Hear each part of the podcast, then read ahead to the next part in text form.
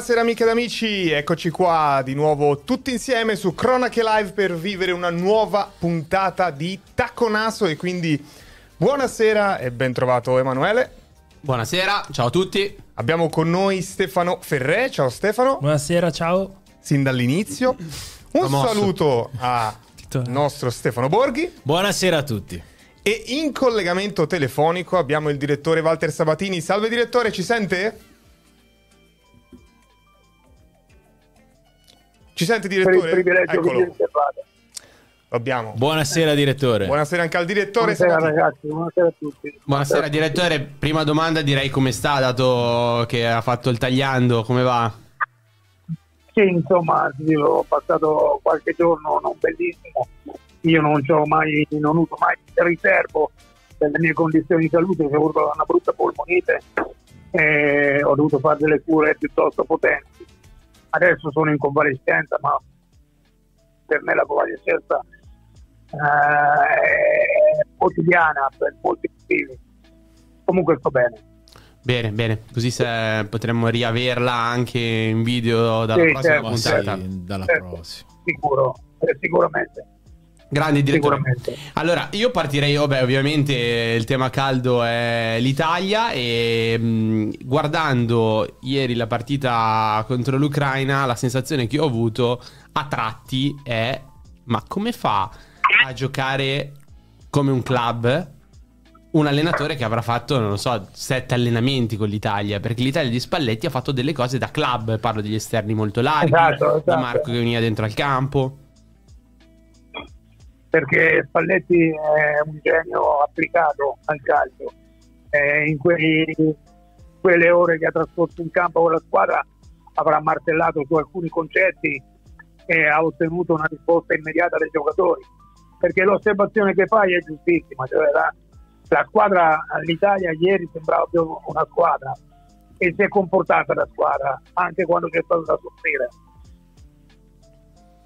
Sì, poi secondo me Perché c'è, c'è stato c'è il fatto che un allenatore del genere, che ha dato le dimostrazioni che ha dato in carriera e che cerca il calcio che cerca Spalletti, ha anche la possibilità di attecchire immediatamente nei confronti dei giocatori. Cosa vuol dire?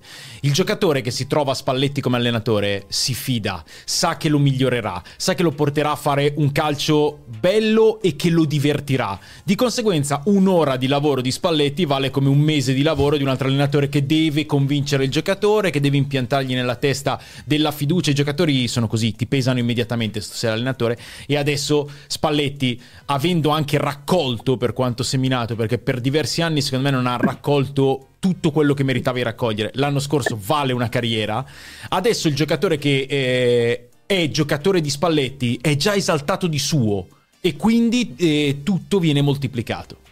E vorrei subito soffermarmi su due singoli, poi so che Stea ha dei numeri che certificano un po' l'Italia di Spalletti, però eh, trovo che ci siano due singoli che sono emersi. Uno è, è Chiesa. Allora, io Chiesa ho avuto per la prima volta in queste due partite l'impressione che fosse un giocatore che aveva dimenticato l'infortunio, cioè un giocatore che è tornato furente, un giocatore cattivo, un giocatore decisivo. Sì, l'aspetto psicologico è importante nelle prestazioni di Chiesa e lo ha sottolineato più di una volta anche Allegri. L'ultima volta che si è fermato con la Juve, insomma, ha detto non è un problema eh, mh, rilevato sul piano medico, ma è più un problema psicologico. Lo ha fatto capire chiaramente. E mh, ha fatto due partite da, da- da grosso giocatore e anche da trascinatore. Io sono convinto che Chiesa sia nella rosa attuale dell'Italia il più internazionale, il giocatore di maggior livello, di maggior caratura. E credo anche che la posizione in cui l'abbiamo visto lui trovi le, le sue condizioni ideali. Poi può fare tante cose, ma giocando lì, in quel tipo di calcio, in quel sistema di gioco, Chiesa trova probabilmente anche il discorso che facevo prima, quel quid mentale in più per poter eh, avere una marcia in più. Direttore, Eh, scusa, posso- aiuta?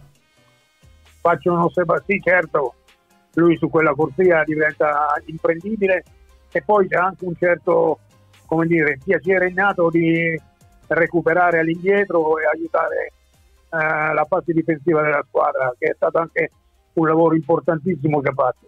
Certo, ieri vedendo la partita ho fatto questa valutazione. Questo Chiesa che, eh, com- come posso dire, veramente andava cercando avversari da seminare in mezzo al campo uh, e li seminava.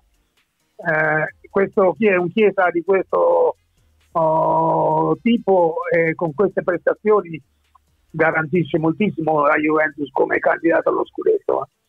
perché veramente l'ho visto devastante ha minato gli avversari in condizioni di inferiorità lungo linea, in alto, in basso stata veramente una prestazione eh, di grandissimo livello. E qui torna il vecchio discorso di Ste che dalla prima puntata, questo gli va riconosciuto, dice che la Juventus da gennaio proverà a giocare anche 3-4-3. Beh, non so se 3-4-3 o 4-3-3 o comunque eh. Eh, secondo me nell'idea della Juventus c'è la possibilità di fare qualcosa di diverso. Però rimanendo su Chiesa, ehm, è un calciatore che ha una, una particolarità. Eh, tu vedi Chiesa in campo, il, il, suo calcio è pieno di, adesso cerco di spiegarmi, disperazione positiva. Il, il calcio di Chiesa è un, è un, calcio sofferto, è un calcio di strappi, angosciato, è, cal- è angosciato perfetto. Oh. Diventa disperazione positiva che ti permette di andare oltre, di gettare il famoso cuore oltre l'ostacolo e poi sostenuto dal livello tecnico. È un calcio che oggi si vede meno in quelli del suo ruolo, perché oggi l'esterno d'attacco, l'esterno da tridente, è un giocatore giocatore eh, a, a, piedi invertito, con classe, con spunto, deve avere alti numeri realizzativi, alti numeri di assist. Il, il, quello sportivo che, che, che proprio eh, sfonda i propri limiti e ha questo tipo di, di, disperazione si vede sempre meno nel calcio di oggi. Secondo me un... no, finalmente ho sentito usare questa definizione di calcio disperato perché mm. veramente c'è una sorta di disperazione in alcune prestazioni no? che avvicinano molto il giocatore a un livello incommensurabile, mm. è proprio la disperazione. E un calciatore o è fortissimo, è velocissimo o è disperato. Tante volte eh, io penso che la definizione unica sia questa, mm. non ce ne sono altre. Ste, i numeri di Chiesa cosa dicono? Mi è piaciuta disperazione, devo dire. Eh, però se lo vedi, sì, sei, è un bel titolo anche. Eh. È un bel titolo. Vediamo il nostro con qualche numero su Chiesa sulla partita di ieri e poi vi voglio stuzzicare su un dato posizionale. Allora, i numeri di Chiesa sono di un giocatore che ieri ha fatto una partita incredibile a supporto di quello che dite voi, ma dove sia, come avete detto, per la qualità del giocatore, ma anche per quello che ha fatto quando l'Italia non aveva la palla. Percentuale di duelli vinti per un giocatore come Chiesa il 61%, ti fa capire che è un giocatore che ha lottato tanto e quindi mi è piaciuta la, la definizione che avete sì. dato. Ma, ma anche, anche, nel dato dei dribbling, 10 dribbling sono veramente tanti in, in, una partita del genere. Riuscite il 60%. E, esatto. 10 dribbling significa significa che giochi in superiorità numerica. Esatto, esatto. Cioè, è come giocare uno in più. Il dribbling di Chiesa non è il dribbling di Vinicius, eh, non è il dribbling di Suolo, non è il dribbling di Trick, non è il, il vis-à-vis e, e ti vado via di tecnica. Il dribbling di Chiesa è la palla avanti e vado via io. E questa è la disperazione positiva sì, del sì, suo infatti gioco. I, I, dati confermano, mi è piaciuta la disperazione, vi dirò di più. A proposito di disperazione c'è un dato posizionale di Chiesa nella Juventus cioè dove Chiesa cerca di più la palla nella Juventus ed è senza dirvi chi è questo giocatore, se io non ve lo dicessi, voi direte, beh, questo è un esterno sinistro di puro. Marco. Esatto, la settimana scorsa abbiamo visto la hitmap mm. di Di Marco ed è molto simile. Chiaramente poi va verso il centro, cerca disponibilità sotto la punta, però la zona della metà campo, la fascia centrale del campo sulla sinistra è l'area dove mm. Chiesa si smarca di più. Qui fa riflettere moltissimo, al di là del modulo, proprio per chi orbita in quella zona. Mm. Ok, quindi il fatto che, eh, ripeto, qui non vuol dire che il giocatore si posiziona lì mediamente, ma che va a cercare di prendere il pallone lì, cioè si smarca lì. Perché è attratto naturalmente da quel posto. Esattamente. Secondo me, se rivediamo la, le posizioni, però ci sono due uh, osservazioni da fare. Uno, Chiesa è la seconda punta della Juve non è l'esterno sinistro di un 4-4-2 per dire. E va, gu- guarda dov'è eh, la, parte più, più intensa, è, è il blocco basso della Juve e lui deve andare a prenderli. Se la prendesse 10 metri più avanti eh, ci sarebbe un altro tipo di proposta. Seconda cosa, se Chiesa va a prendere il pallone lì eh, e si gioca con eh, un laterale per fascia, il laterale è Kostic Eh, che è un grande assist man, la convivenza è molto complicata. Esatto, io li la convivenza è molto complicata. Questo, questo volevo- mm, perché qui se giochi con un esterno che è un esterno stile cambiasso, stile McKenny applicato in quella, adattato in quella posizione, secondo me ci può stare. Se giochi con un velocista, con uno che ha bisogno di campo per andare, quello alla lunga potrebbe diventare un problema. Ma infatti, Però la, la mia idea è che non ci sia un- un- un'incompatibilità eh, a livello di DNA fra Chiesa e Kostic. No. Possono convivere due giocatori così, non con questo tipo, cioè, o meglio, difficilmente con questo tipo di, cioè, di impostazione, con questo tipo di altezza. Perché soprattutto Chiesa ha bisogno di pestare la linea. Io mi ricordo Federico Balzaretti che diceva sempre questa cosa, no? Quando giocava alla Fiorentina e passò alla Juve, lui diceva deve pestare la linea Federico Chiesa per rendere. E non dimentichiamoci, ne parlavamo anche prima di entrare in onda, che comunque quest'estate con la Juventus che voleva giocare 3-5-2, con la loro idea di avere Lukaku come eh, uomo pivot, Chiesa fosse stato per la Juve, fosse arrivata un'offerta importante, sarebbe anche andato via, proprio perché nel disegno tattico di quel 3-5-2 possono esserci seconde punte diverse. Sì, Vi voglio- a- sì. aggiungo anche che eh, fossero arrivate delle offerte significative, io credo, per qualsiasi giocatore della Juventus quest'estate, sarebbero quantomeno state prese in seria considerazione. Però una Comunque la sì. prestazione, la prestazione di, di Chiesa contro l'Ucraina accende pensieri nella testa dell'allenatore per Mm. forza di cose, perché averlo visto giocare con questa prepotenza e con questa efficacia naturalmente accende un pensiero o dei pensieri nella testa di Allegri nel eh, dosare il suo impiego in che modo e in che forma perché sposta il risultato sicuramente cambia un risultato un giocatore così Ma e possiamo Sì, dire, sì. di- direttore, cioè Chiesa nella nostra nazionale è il, il più fuori classe di tutti, cioè anche di- la- a livello di caratura internazionale, è il giocatore principale che abbiamo. Spalletti l'ha definito Sinner. Eh, eh, mi pare, sì, mi pare di sì anche se ce ne sono altri eh, ragazzi Sì. ci sono altri giocatori di altissimo livello e penso a Frattesi per esempio oltre di Barella ma insomma eh, mi sembra eh, come dire un discorso superato nel senso che Barella ha superato tutti, eh, tutti gli esami possibili e immaginabili. Però è una bella nazionale a me è piaciuta molto.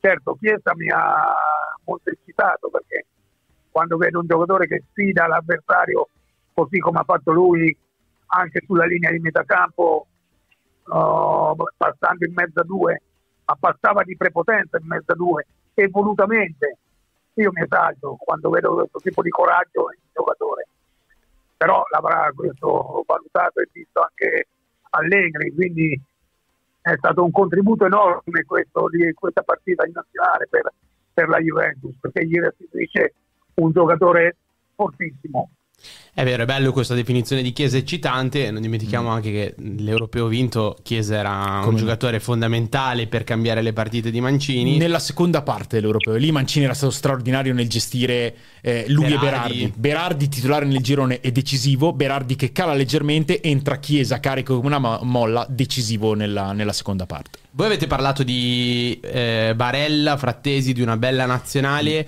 Io aggiungo un giocatore. Io sono veramente rimasto impressionato e ammetto anche di non aver visto tutte le partite del Torino quest'anno. Sono rimasto impressionato dalla capacità difensiva di Buongiorno, reggendo tra l'altro un cartellino giallo. soprattutto cinque dopo un inizio Esatto. dopo un inizio così sofferto perché ha avuto un inizio veramente inquietante Eh, poi è rientrato dentro la partita è messo a fare il suo lavoro autoritario, autorevole che fa sempre nel Torino Eh, ma Buongiorno è un grande giocatore Ma poi giocando a 4, eh. giocando a 4 Questo è il ma, eh, e giocando contro Dovbik che è veramente un animale. Eh, un attaccante Eh, nel sì. Girona, centravanti il Girona, primo in classifica in Liga. Eh, giocatore che quest'estate mh, è stato anche proposto a tanti, nessuno ha voluto andare fino in fondo. L'ha preso il Girona, è primo in classifica. Ma è un attaccante un po' vecchio stampo, eh, enorme fisicamente, erosivo. Scusate, ci sono tre, ci sono tre, due o tre giocatori dell'Ucraina che giocano nel Girona. Eh, a parte Dopic, ci sono, ditemi subito, Stefano. Nel Girona, eh, nel Girona Sì, c'è sono. Ziga- Zigankov e Ah. il terzo, il terzo non mi viene in mente. Eh, Comunque è una squadra talentosa. Oh. l'Ucraina. oh, mm? Anche il portiere. No, però non No. gioca nel Girona. Trubin gioca nel No, Benfica. eh, sì, certo. No, di- ah, tu dici nella partita di Sì, ieri. sì, sì, nell'Ucraina. Ah. No, ehm, il terzo non mi viene in mente. Adesso eh, Eh, fa niente. colpevolmente adesso Sì, esatto. lo, eh, lo diciamo. Eh, ma mm, no, no, eh, l'Ucraina è una squadra, una squadra con talento al di là, al di, là di, di questi giocatori. Sudakov è un giocatore molto molto interessante. Eh, Mudrik, voglio dire, è uno che il Chelsea ha pagato un centinaio di milioni. Ma poi è stata una squadra Mu- intensa. Mudrik è uno spacciato, è uno spacciato. Sì, sì, Mi sì. piace moltissimo, Sì. è veramente è quasi provocatorio il Eh. gioco di questo- Eh, a me piacciono questi giocatori così. perché quando si guarda il calcio la prima cosa che si deve accendere in uno spettatore in chi lo guarda è la meraviglia quindi Mm. che è una fase voglio dire iniziale dopodiché la meraviglia deve diventare gioia poi dopo ah, ancora un passo in alto in avanti diventa felicità il calcio ah, deve riempire di sentimenti di stati d'animo Eh, la meraviglia è indubbio che eh, possa essere suscitata da questo tipo di giocatore Sì, ed è anche uno dei pochissimi ambiti dove, partendo dall'inizio del nostro discorso e arrivando alla fine, la disperazione si trasforma in meraviglia. Eh, questa è la Sono emozioni grandi Chiaro. che vengono accese. Ma eh, Riccardo De Fanti dice Chankov? Shankov. Forse voleva dire Zigankov. Eh, Zigankov, cioè, noi- cioè, ok. Zigankov e Dovbik, il terzo non, non mi No, ma allora io ho la rosa davanti, sono andato a controllare ed effettivamente ce ne sono solo due i giocatori ucraini Vabbè, presenti vabbè, rosa. ho detto due o tre Ma ce ne sarà Io un due o terzo, lo prenderanno a gennaio, il direttore è avanti. È così. Si è fatto scappare qualcosa. Ma io volevo Va tornare. bene ragazzi, è stato, è stato bello stare con voi. Martedì ricompaio di figura. Ale, Molto Eh, bene. Grazie, un saluto a tutti. Grazie, un abbraccio direttore. direttore, a martedì. A martedì. Ciao. No, tra l'altro noi parlavamo di buongiorno. eh, è anche curioso il parallelismo tra due difensori centrali italiani molto forti che saranno delle colonne della futura nazionale. Buongiorno mi sembra molto più difensore di Scalvini. Cioè Scalvini è uno che può fare quel ruolo lì perché ha tante qualità in fase di spinta, di appoggio, di inserimento, oltre che essere un buon difensore. Buongiorno a livello difensivo, strettamente difensivo, mi sembra Eh, migliore. c'è da considerare una cosa. Se non sbaglio, Buongiorno è un 99, quindi ci sono 4 anni di differenza. E 4 anni sono tanti.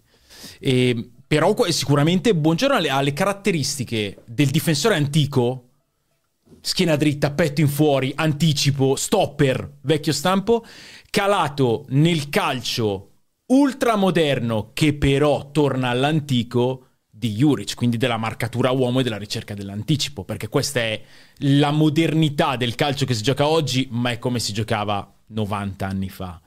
E la crescita di Buongiorno con Juric è stata una crescita palpabile che al difensore vero, Juric al difensore vero lo esalta. Perché lo fa- gli fa fare il difensore, lo fa marcare, lo fa lottare con l'avversario. Anche uomo con Bulla. a uomo, con Bulla, eh, ma, ma- ma tanti, ma tanti, ehm, uomo a uomo. Per cui, però, io credo che sia il, il percorso di Buongiorno da, da sottolineare al di là di, di un allenatore molto bravo nel valorizzarlo, di un sistema di gioco. Perché Buongiorno è un giocatore che è cresciuto su, su tutti gli aspetti. Anche con la palla. con la palla, eh, nella leadership, perché adesso è un giocatore convinto Buongiorno. E credo che il piano mentale sia un piano molto importante, perché Buongiorno quest'estate ha fatto la scelta che ha fatto, perché Buongiorno è, è un ragazzo che pur avendo avuto questo sviluppo, questa esplosione di carriera, si è laureato eh, brillantemente, è evidentemente un, un bravo calciatore con ancora dei margini di miglioramento perché deve essere più continuo all'interno della partita, buongiorno. Eh, può arrivare a fare partite 100% perfette, non le fa ancora, è normale che ci possa essere questo, eh, questo passo da fare. Eh, però eh, al di là del buon giocatore mi sembra un ragazzo veramente centrato e questo... E lo ha dimostrato ieri. C'è un solo problema, è anche lui mancino. Siamo Sono pieni di centrali mancini in nazionale. E tra l'altro- Detto che io da, da- da scarsissimo, però mancino di piede, dico perché non si può giocare con, eh, Tutti i mancini. con tutti i mancini? Beh, tra l'altro siamo messi bene dietro al, al netto della considerazione sui mancini perché c'è anche un giocatore che è Calafiori che sta crescendo tanto, Tanto. che per adesso non è in nazionale, ma se andiamo in ottica c'è Cerbi che sta dimostrando... A Cerbi sembra che ha 28 anni. Sì, sì, è vero. È vero, è vero. Eh, no, ma il comparto difesa eh, c'era fuori bastoni eh, per, eh, per questa partita e insomma è un'assenza da poco. Eh, il problema è legato al di là del, del piede, ehm, tutti abituati a giocare a tre nel, nel loro club. Però io sono convinto che con un allenatore come Spalletti, che ti dà dei concetti, non ti dà degli schemi, e ehm, con il valore che hanno questi giocatori si possa, si possa superare. Il, il problema è chiaro, ci vuole un po' di, di abitudine, ma si può superare. Eh, vi faccio una domanda eh, perché poi alla fine è chiaro che rischia di scadere più nel gossip o nella polemica, ma è un dato di fatto che non si può ignorare. Era rigore o no? Ragazzi, a parti invertite saremmo in bagarre, interrogazioni parlamentari e purtroppo anche, anche cose superiori. A parti invertite ci, ci saremmo stracciati le vesti. Saremmo scesi in piazza? Saremmo- sì, sì, sì. A parti invertite. Ma pensi succeda domenica in Juve Inter un episodio del genere? Ci arriviamo. Eh, ma pe- detto questo, detto questo, detto questo, eh, perché bisogna essere onesti, se nel calcio di oggi tutti i contatti di questa entità non fossero rigori, secondo me non staremmo male. Vabbè, è il discorso dello step on foot che facciamo Perfetto, settimana scorsa. perfetto. Il Però problema eh, è che ne vediamo tanti fischiati. E ci si abitua a quello. Ci si abitua a quello. Però oggi, se fossimo stati, a parte invece, cioè, fosse servita la vittoria e non ci avessero dato quel rigore al 91esimo, Finiva tutto. eh, ah, sì, Chiesa sarebbe- ce l'eravamo dimenticati, Sì, si parlava sì, di quello. sì. Ma noi, Bart, Sì. abbiamo chiesto a. Guarda, era un esperto. A parte che ha detto io Inter Juve e c'entra anche con Inter Juve, ma l'abbiamo chiesto a un esperto se era rigore o no. E soprattutto ci ha dato anche una chiave in più. Cioè, oltre a rigore o no, ma cosa è successo? Sentiamo. Sentiamo Giampaolo Calvarese. Per tutti il contatto Cristante Mudrik negli ultimi istanti di Ucraina-Italia è da calcio di rigore. E io sono d'accordo perché in questi casi la dinamica arbitrale è davvero molto semplice. Chi arriva prima sul pallone vince. Ma chiediamoci perché un arbitro esperto, aveva fatto anche una semifinale di Champions molto bene, come Gil Manzano, non è intervenuto. E io ho provato a guardare 15, 16, 17 volte i replay per vedere l'atteggiamento dell'arbitro che ha una visuale scoperta. E ho visto che non ha una reazione di pancia indicando il dischetto se avesse fischiato o facendo no, è una situazione quasi di attesa, tant'è vero che subito dopo il contatto eh, vanno i calciatori dell'Ucraina e mette la mano così come dire aspettiamo e capiamo. E di fatto l'errore più grave a mio giudizio è di Gil Manzano che lancia la responsabilità al VAR Munuera che si mette a valutare, sbagliando a mio giudizio, tutta una serie di elementi come la caduta di Mudrik un po' enfatizzata, Cristante che prova a fermarsi, non c'è un vero e proprio pestone, ma è il piede sinistro che tocca il- la gamba di Cristante. E per quello che forse sbagliando non interviene, ma io credo in realtà che l'arbitro vada al centro del villaggio e debba prendere decisioni in campo, soprattutto in situazioni così delicate al 93esimo, dove si gioca la qualificazione ad Euro 2024. Beh, sempre interessante il punto di vista di Calvarese, Sì. no? Cioè, ci- ti, ti porta gli occhi dove sono gli occhi dell'arbitro, dato che lui ha fatto l'arbitro. Quindi... Sì, sì, no, ma ehm, questo concetto del chi arriva prima vince è, stato chiarito molte volte. Mm, Da noi su Dazon tutti, tutti i weekend Marelli porta questo concetto e l'ha portato anche Rocchi all'interno di Open, di Open VAR. Eh, chi arriva primo vince. Ehm, io non sono un fan assoluto di Gil Manzano. Eh, l'anno scorso ha arbitrato il derby di andata, mi sembra, di semifinale di Champions. Ero molto sorpreso di questa designazione. Lo vedo in Liga. Detto che ehm, a livello internazionale arbitra diversamente di, eh, rispetto a come arbitra in Spagna, però secondo me non è un arbitro super top. E quello che, che ci ha detto Calvarese è è un aspetto determinante perché eh, anche parlando con gli arbitri e parlando con il disegnatore degli arbitri, la richiesta primaria, la volontà è quella di un arbitraggio puro dell'arbitro di campo. E questo senso di attesa, un po' a scaricare, non so se scaricare la responsabilità, ma questo senso di attesa eh, è il vero errore. Poi la valutazione si può sbagliare, ma questo è l'errore. Per questo mi piaceva la chiave di Calvarese e l'abbiamo voluta riproporre. Prima di eh, passare al tema caldo di Juventus-Inter, volevo parlare di due possibili nomi per eh, Euro 2024. Mm. Un nome lo porta Steve, ne abbiamo parlato più volte, è Bolocca. Perché? Bolocca perché sono andato a prendere i 5 dati in cui è più forte, performa meglio degli altri centrocampisti in Serie A mediamente e ci sono dati che eh, spaziano un po' dappertutto per quelle che sono le caratteristiche di un centrocampista.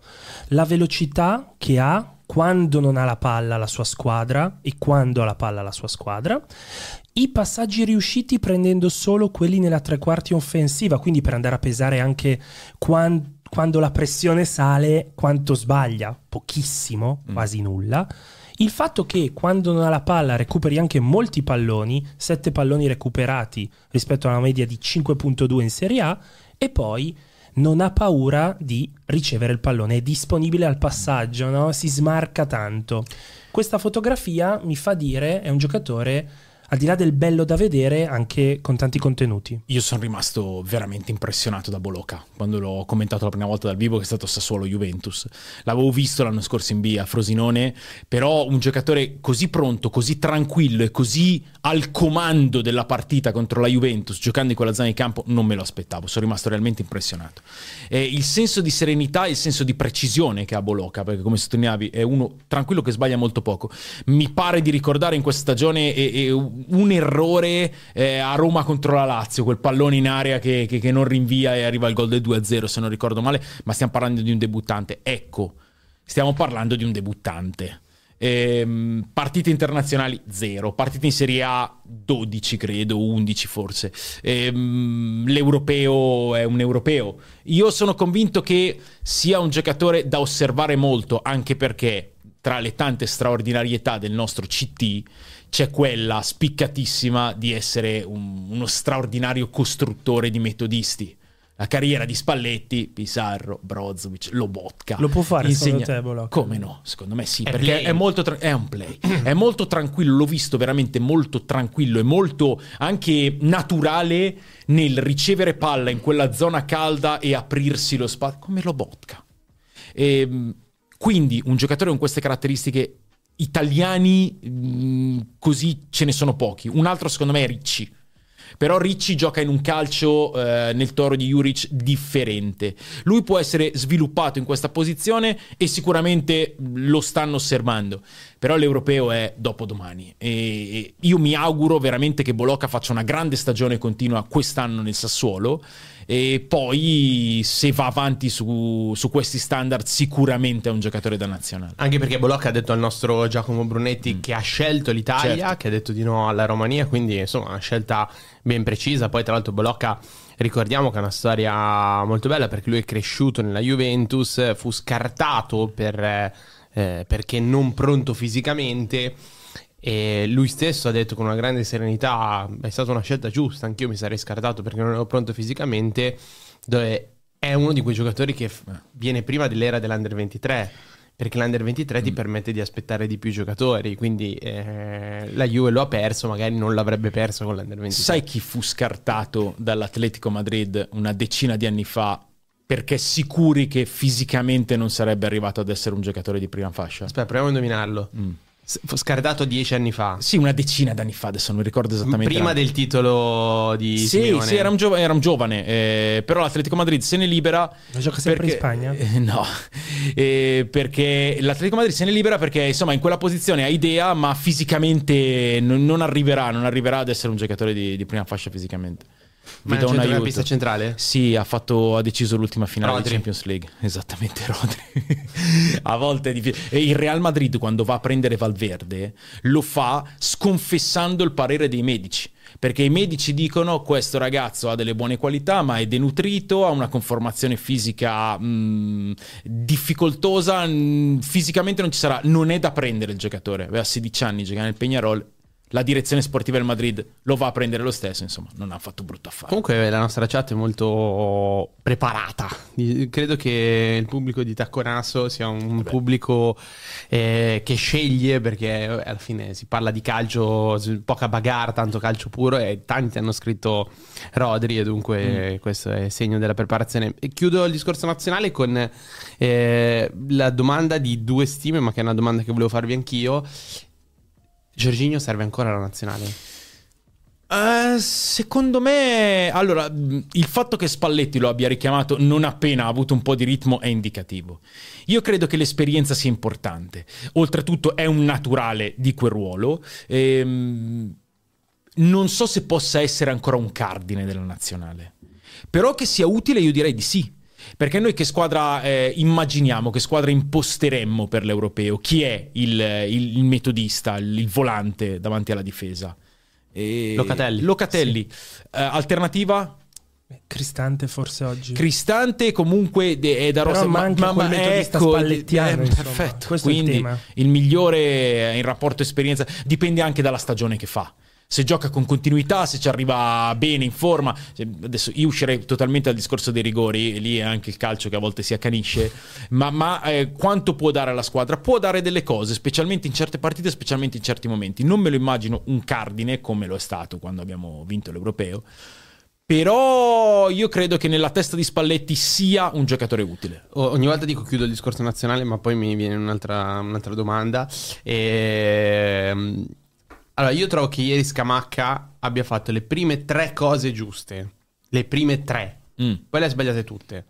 E dico questa cosa perché, perché è, è proprio il suo margine di miglioramento. Nel senso che ha fatto tre cose giuste, è entrato bene, è entrato con voglia, però poi gli manca ancora quell'intelligenza di gestione della partita. E anche un, eh, una maturità e un completamento del, del- del- del- proprio ventaglio di caratteristiche.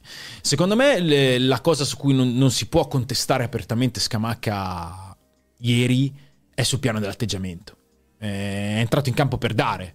Così come secondo me non è stata una partita negativa orribile quella di, di Raspadori, anzi. Eh, ci poteva stare questa, questa idea di alternarli per i momenti della partita. E mh, io credo che Scamacca debba. eh, Scamacca è un centravanti molto particolare in rapporto fisicità, caratteristiche tecniche. Perché Scamacca, pur avendo una fisicità molto imponente, non è, o quantomeno non è ancora, ma forse non sarà mai, il tipico 9 da palla addosso, Lukaku. Non- cioè, de- deve lavorare tanto per arrivare ad essere quello. E ieri serviva quel tipo lì di 9. Paradossalmente, Reteghi, che rischia di non avere una, una maglia per l'europeo, perché Raspadori e Scamacca, io penso che, che- che siano forti come candidature per, per andare agli europei. E io prima di lasciare a casa Immobile. immobile Eh, appunto, ci penserei tantissimo. Però Reteghi ehm, avrebbe fatto meglio in quel lavoro lì eh, perché usa di più il fisico. Scamacca è un giocatore che, pur essendo così, così prestante, è un giocatore tecnico, è un giocatore fantasioso, è un giocatore da associazione. Io continuo a vederlo come un 9 puro, ma con la- l'attitudine al gioco di coppia e deve crescere, deve migliorare quest'anno, può fare grandi passi avanti se sta bene con Gasperini nel gioco dell'Atalanta. E lui è ancora portato al- alla giocata più che al, al supporto che serviva in, in queste situazioni. Anche perché quest'anno l'Atalanta le cose belle le ha fatte calciando, le ha fatte Sì. girandosi. Le ha Anche fatte- lui è un 99, eh, per cui... Retegui, tra l'altro, eh, ritornerà domenica. eh, nel Genoa ci sarà un'assenza pesante che Gudmundsson salterà due Torna partite. Reteghi domenica? Retegui proverà. Eh, Proverà perché- perché, mm, cioè, questo problema Mm. persiste e quindi secondo me anche per come per Giorginio anche per Retegui vale il discorso che stagione farà perché Certo. il ginocchio sta preoccupando il ginocchio di Retegui e se va bene va bene se non va bene potrebbe anche rischiare l'operazione Mm. per cui quello potrebbe incidere molto su Però eh, il mio discorso è sicuramente, eh, questo sicuramente.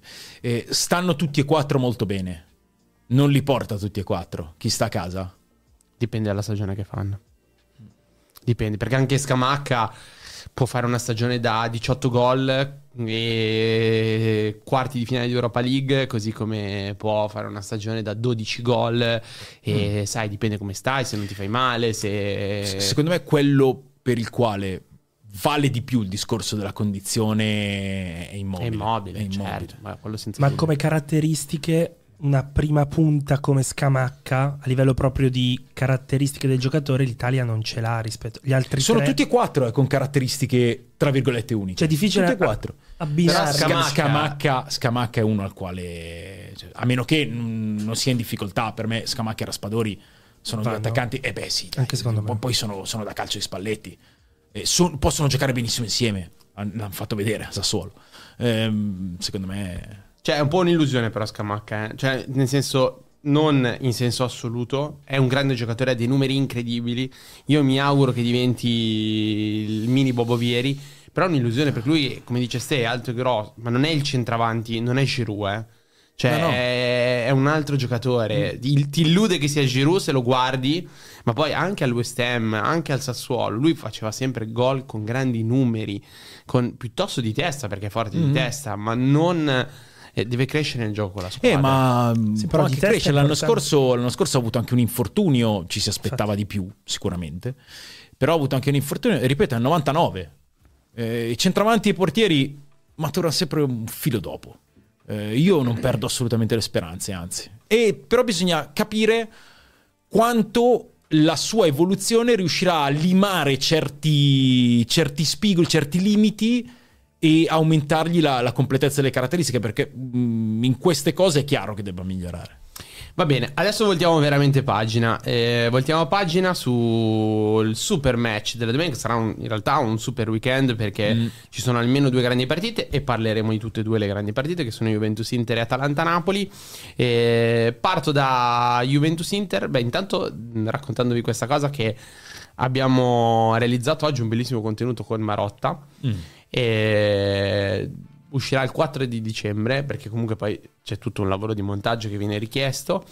I bambini hanno intervistato Marotta e quindi c'è di mezzo anche la spontaneità, però la cosa che eh, a me preoccupava fortemente era che Marotta lasciasse il calcio troppo presto, ne abbiamo parlato anche in questa, in questa trasmissione.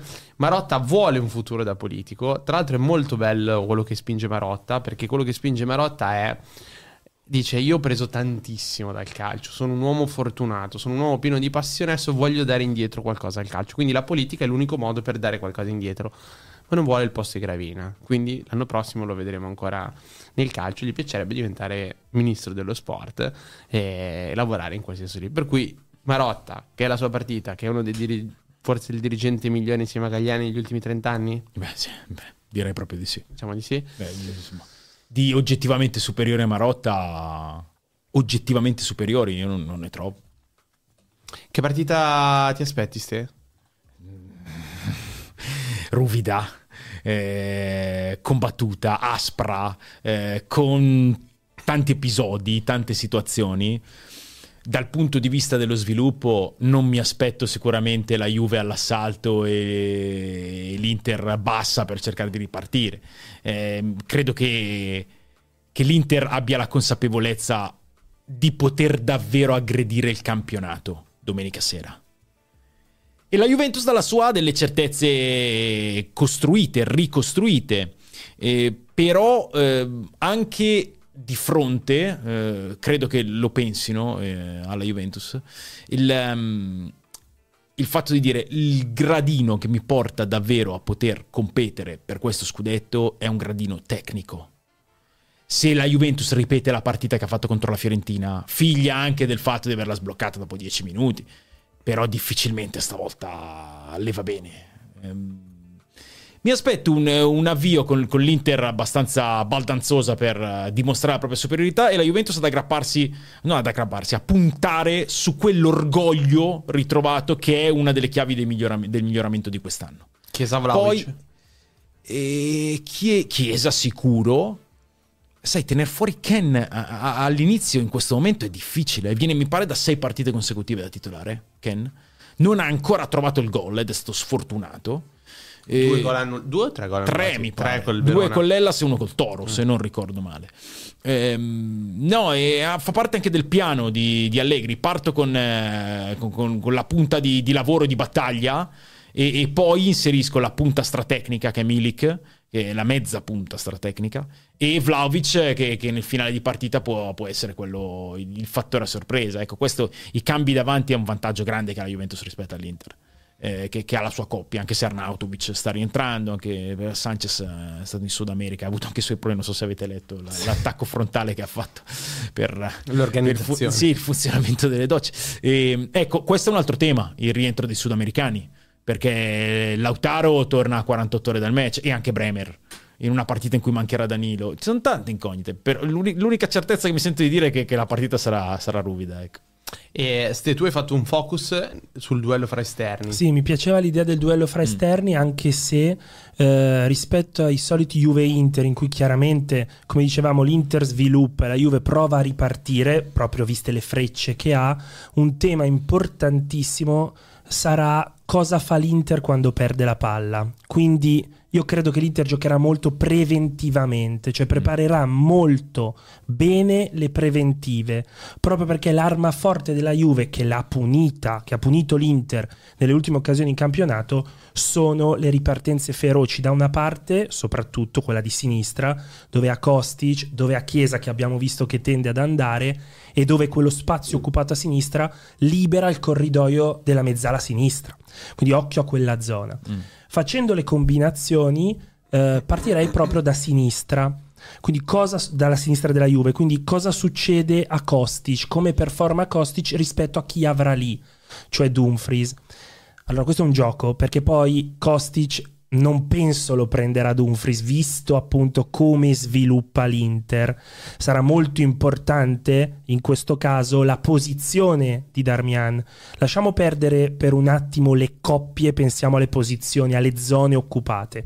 Il paragone però Dumfries-Kostic ci permette di dare una fotografia a questi due giocatori e vedere come Kostic in termini di duello, quindi lo diceva Ste, una partita ruvida, Kostic è uno che i duelli li vince, li vince tanto ed è anche un giocatore che quel passaggio chiave così alto, non immaginatevi ora i passaggi verticali tra le linee, ma immaginatevi anche quanto i cross riusciti poi superano e mettono in porta l'avversario.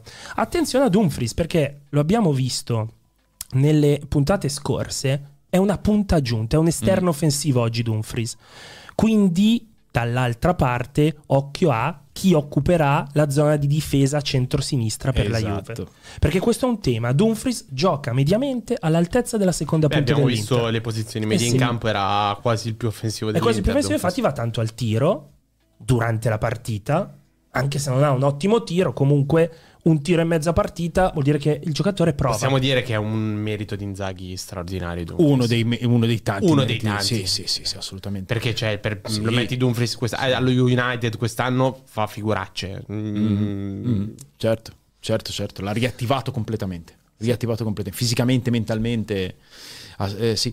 Allora, eh, io sono molto interessato a- mm, allo sviluppo tattico della partita. Perché eh, anch'io il ragionamento che faccio prima su quella fascia lì è eh, come vanno ad assorbire Dumfries? E andare ad assorbire Dumfries vuol dire dover tenere anche il laterale basso. Perché comunque Rugani uscirà probabilmente su, su Turam. eh, Bremer prenderà mm, Lautaro. e, e Gatti eh, sarà quello anche lasciato un po' più libero di spingere palla. ehm, Kostic de- deve guardare Dumfries. ehm, lì si gioca una, una buona porzione di partita. Mentre, eh, come dicevi tu, eh, cosa farà l'Inter quando perderà la palla? Ok, eh, l'Inter è bravissima nel ehm, chiudere il corridoio centrale, bravissima. Fa- lo fa eh, proteggendosi con le preventive da eventuali contropiede, ma ha dimostrato di saperlo fare splendidamente anche contro chi fa la partita finale dell'ultima Champions League. Ha intasato il mezzo a niente po', po' di meno che il Manchester City. Molto bravo Inzaghi nel, nel, disporre il suo muro lì. E la Juventus il corridoio centrale per il contropiede lo cerca tantissimo perché se Chiesa sta lì, esatto. Chiesa il motore del contropiede. Cosa fa la Juventus quando ribalta il fronte e ha il corridoio centrale chiuso? Cambia campo. Quindi va a cercare gli esterni. Allora l'uscita, il recupero di palla, magari sul settore di centrodestra della Juve, Kostic che parte, può essere un cambio di campo molto interessante, perché lì Dumfries può essere sbilanciato. Infatti palla in diagonale destra, secondo me. Perfetto, Gatti che spinge palla. E dall'altra parte, eh, devi assorbire Di Marco, sono curioso di vedere se giocherà Cambiaso a destra con McKenny tenuto ancora dentro, rientra Rabiot, però la Juve è corta a centrocampo, o se viene messo McKenny da laterale perché McKenny da laterale, quel lavoro lì di dinamismo e anche di presenza da incursore su cambi di campo è una cosa che sa fare molto bene, specialmente quest'anno. Per cui anche quella è una scelta molto interessante. Se eh, McKenny, va, siccome si è fatto male ancora a UEA, se McKenny va dentro al campo per non rischiare Miretti in una partita del genere, ma secondo me è da rischiare Miretti in una partita del genere, eh, o se eh, McKenny rimane largo e appunto gioca, gioca il ragazzo. Sì, diciamo che se giocano Cambiaso e McKenny... Eh, no, Kostic e McKenny. No, intendeva dire insieme Cambiaso, Cambiaso a destra. Ah, McKenny, perfetto, McKenny in mezzala. Cioè, cioè loro giocano molto vicini, cioè quasi sì, si intercambiano sì, durante certo, la partita. Certo, certo. Io vi ho portato qualche dato di Cambiaso perché secondo me è un giocatore sorprendente per la sua duttilità. È difficile dire che ruolo abbia Cambiaso, no? A me, a me piace. È, è anche difficile dire che piede. Eh, sì. Lui è un mancino, però se lo vedi lavorare col destro pensi che sia ambidestro. Eh? Sì, esatto. E mi ha affascinato paragonarlo a Di Marco, anche se sono giocatori diversi completamente probabilmente però molti, in molti dati si assomigliano dove ancora Cambiaso deve migliorare chiaramente passaggio il passaggio finale. perché, perché qui vabbè Di Marco è, è, eccelle però in generale per un laterale per un giocatore è che, troppo poco che gioca nella Juventus è troppo poco. Per il resto è sorprendente. Però c'è anche un discorso di impiego tattico. Di Marco gioca sì. mediamente sì, 15-20 sì. metri più avanti. E poi Cambiaso a inizio stagione, quando a sorpresa era il titolare a sinistra al posto di Kostic, a sorpresa per la stagione che ha fatto Kostic l'anno scorso, abbiamo visto come lavorasse in modo diverso. Di Marco è il, uh, il, treno ad alta velocità sul suo binario. Cambiaso veniva dentro al campo a fare il. Sono squadre impostate il, diversamente. Sono squadre impostate diversamente. Quindi, Però se... l'idea di Cambiaso e McKenny insieme, vicini, anche sì, intercambiabili, sì, sì, potrebbe scombussolare i piani sulla mezzala sinistra no? dell'Inter e sull'esterno sinistro dell'Inter. Però secondo me un altro, un altro tema cioè, potrebbe scombussolare i piani con la Juve con la palla. Certo, sì, sì. Quanto avrà la palla la Juventus in una partita? Eh, il tema è anche quello. Il tema è anche sì, quello. Sì, no, no, è chiaro. Cosa, eh, cosa farà l'Inter con la palla? Perché l'Inter è una squadra che eh, diventa magnificente appena trova degli spazi. Ma infatti è una partita in cui li scardina anche palla, gli spazi. Però andare a scardinare gli spazi alla Juve è un lavoraccio. È un lavoraccio perché loro militarizzano l'area di rigore, perché l'Inter ha le punte che si muovono. Bisogna vedere quanto riusciranno le punte dell'Inter a tirare fuori i difensori sono della Juve. Che non ci vanno fuori. Che non ci vanno sono i riferimenti. Quindi... Cioè, la sintesi è questa. Quello diceva Ste. Secondo me è molto interessante per il discorso dei riferimenti. Cioè, la fase di non possesso della Juve è fatta su spazi coperti e riferimenti che determinano questi spazi coperti. Se davvero i, i, i, centravanti dell'Inter escono, si muovono, lasciano spazio agli inserimenti, per esempio, vedrei benissimo Frattesi, Frattesi. in una partita del Beh, genere proprio vedremo... per gli inserimenti nello spazio. Io credo, a meno che, come dici tu, il difensore della Juve predilige lo spazio e perde il riferimento, allora occupa lo spazio in non possesso. Mm. Ma per scelta, sì, eh, sì. per scelta stanno, stanno, in basso. Voi dite Frattesi, io sì, dico, per io, io dico Mkhitaryan. Io dico Mkhitaryan, avete visto cosa ha combinato al derby. È giocatore da, da grande partita. Frattesi eh, lo diventerà, però A meno che non abbia dei grossi problemi fisici, secondo me Inzaghi non, non- non rinuncia No, a no, No, Mkhitaryan. no, no, ma di- certo. dall'inizio Ma sicuramente. ma Io parlo sicuramente. magari Poi- più a partite in corso. Poi Mkhitaryan è stato qua, eh, si è allenato. Io oggi l'ho incrociato a Piano Gentile, una No. serenità. Cioè, un giocatore che è un giocatore che si sente forte nella testa e quindi non, non ha un approccio nervoso alla partita, ha un approccio, l'approccio da, da chi ha la consapevolezza di essere forte. E prima di passare a Atalanta-Napoli, eh, giusto così per dare un po' l'idea di che partita è Juventus-Inter, perché Juventus-Inter è, eh, mentre il derby di Roma è una partita molto accesa, ma alla fine o tifi Roma o tifi Lazio o la guardi. Juve-Inter, o tifi Juve o tifi Inter o sei anti-Juventino e quindi tutti, tutti le guardano quella partita e c'è un livello di pressione incredibile. Allora ho questo numero che mi ha dato Calvarese, eh, gli ultimi 10 Inter-Juve o Juve-Inter, però gli ultimi 10, non 10 anni, eh, le ultime 10 partite, 64 gialli, vabbè, tanti, comunque 64, 10 rossi, quindi un rosso a partita, 9 rigori, un rigore a partita, 9 interventi al VAR, vabbè, questo è un dato meno rilevante perché comunque... Eh beh, però decisivi. Eh, eh, rigore contatto Dumfries con eh, qualche anno fa ha fatto parlare tanto e te l'ho detto mi aspetto una partita piuttosto ruvida Questa, Eh, questa però è, eh, Juventus-Inter è, è la storia. è beh, anche la più grande rivalità del nostro calcio Esattamente. il, quello- il rapporto dimensione e quanto sono rivali è, è la più grande C'è Cioè, una- è il derby d'Italia no? Sì, poi c'è una storia, insomma, da, da Ronaldo Giuliano Ma e, e prima- via, insomma, è prima, pieno... dai, il 9 a 1 con, con l'Inter che mandò la primavera eh, lì fu il debutto di Mazzola se non ricordo male Sandro Mazzola Non lo so questo. io. Sì, ehm, adesso non mi ricordo l'anno, eh, ma mh, c'è un Juventus Inter che eh, non viene fatto disputare perché per eh, eh, eccessivo numero di spettatori la gente sconfina nel campo e non si può giocare la partita. E, mh, viene ripetuta l'Inter per protesta manda la primavera. eh, perché secondo loro doveva essere data la vittoria a tavolino. L'Inter per protesta manda la primavera e Sandro Mazzola eh, è costretto a chiedere un permesso speciale a scuola per andare a giocare a, a Torino la partita. Finisce 9 a 1 per la Juventus ed è la più grossa vittoria della Juve eh, sull'Inter ne- nella storia. Eh, è sì. Sai ha- mi ha acceso questa cosa? eh, un ricordo che ha solamente delle piccole analogie, ma è quella partita tra Liverpool e Chelsea che si gioca due giorni prima della partita di Champions League del Chelsea di Mourinho. E allora Mourinho decide di mandare in campo nove riserve del Chelsea in casa del Liverpool che si gioca il titolo. Mourinho non si fa la barba, va in campo con la squadra durante il riscaldamento in tuta, quindi fa- vuole proprio tutta la cattiva che ha dentro la vuole dimostrare. E poi Dembaba segna, il Chelsea batte il Liverpool, Gerrard scivola e il Liverpool anche in quel caso drammatico non vince il titolo. Vabbè, insomma. Io mi inserisco per dirvi due cose. La prima più interessante, il dato su questo Juventus Inter eh, che ci ha raccontato Stefano, 16 aprile 1961, la Sì, partita inizio anni 60, sì. più contestata della storia. Eh. Dice la Gazzetta dello Sport. E io vi aggiungo anche, magari un contenuto che riproporremo eh, qualche- tra qualche settimana.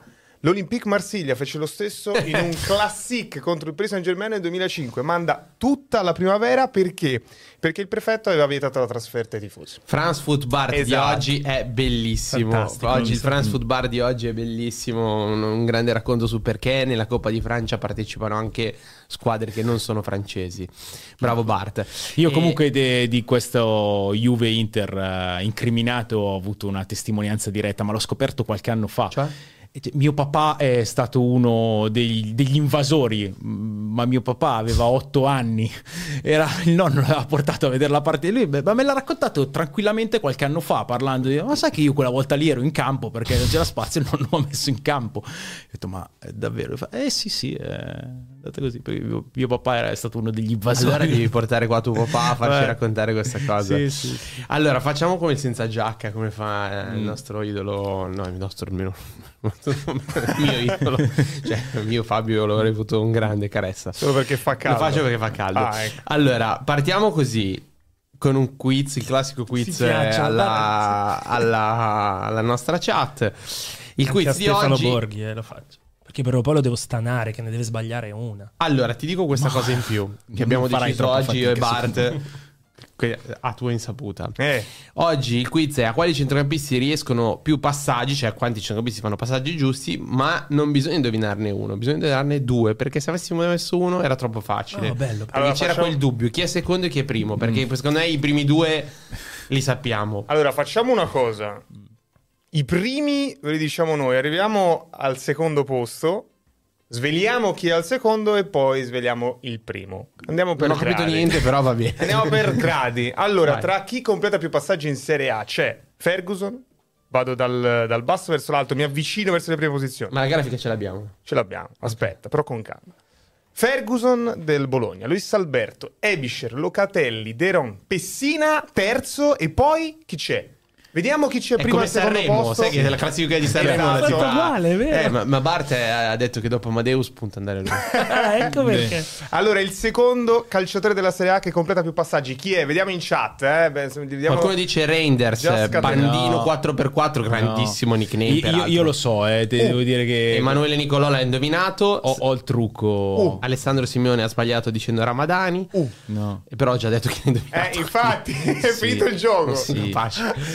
Vabbè, di, No, sì, dai. No, io lo sapevo. eh, fa- faccio Atalanta-Napoli sabato, le statistiche le ho già guardate, quindi so Eh. chi è il primo e di conseguenza... Non è Freuler, è Cecilia. Brava Cecilia, ci segue anche. Siamo felici. Va di bene, avere allora al secondo femminile. posto c'è Akan Cialanoglu, quindi eh, l'ho detto un amico a Quattro. casa. A questo punto vediamo... E fa Atalanta-Napoli. Eh, ma è il quindi- primo, l'ha detto. Da Atalanta Facciamoli però non è giocare. Ederson. No, Facciamoli giochicchiare i nostri amici a casa, perché voi ridete, ma non è che l'abbiamo detto tutti, eh. Io le leggo, la leggo la chat Però dire- abbiano sbagliato perché dicevano Cialanoglu il primo, invece Cialanoglu secondo. È per questo che abbiamo Eh. deciso di fare questa Eh. Sanremata. capito? No, non era, Vedi, non vedi. era automatico. no, è vero.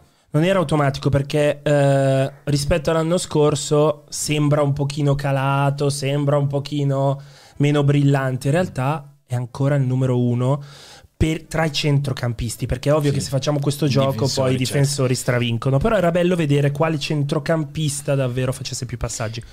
È interessante, tra il primo e il secondo ci sono quattro passaggi.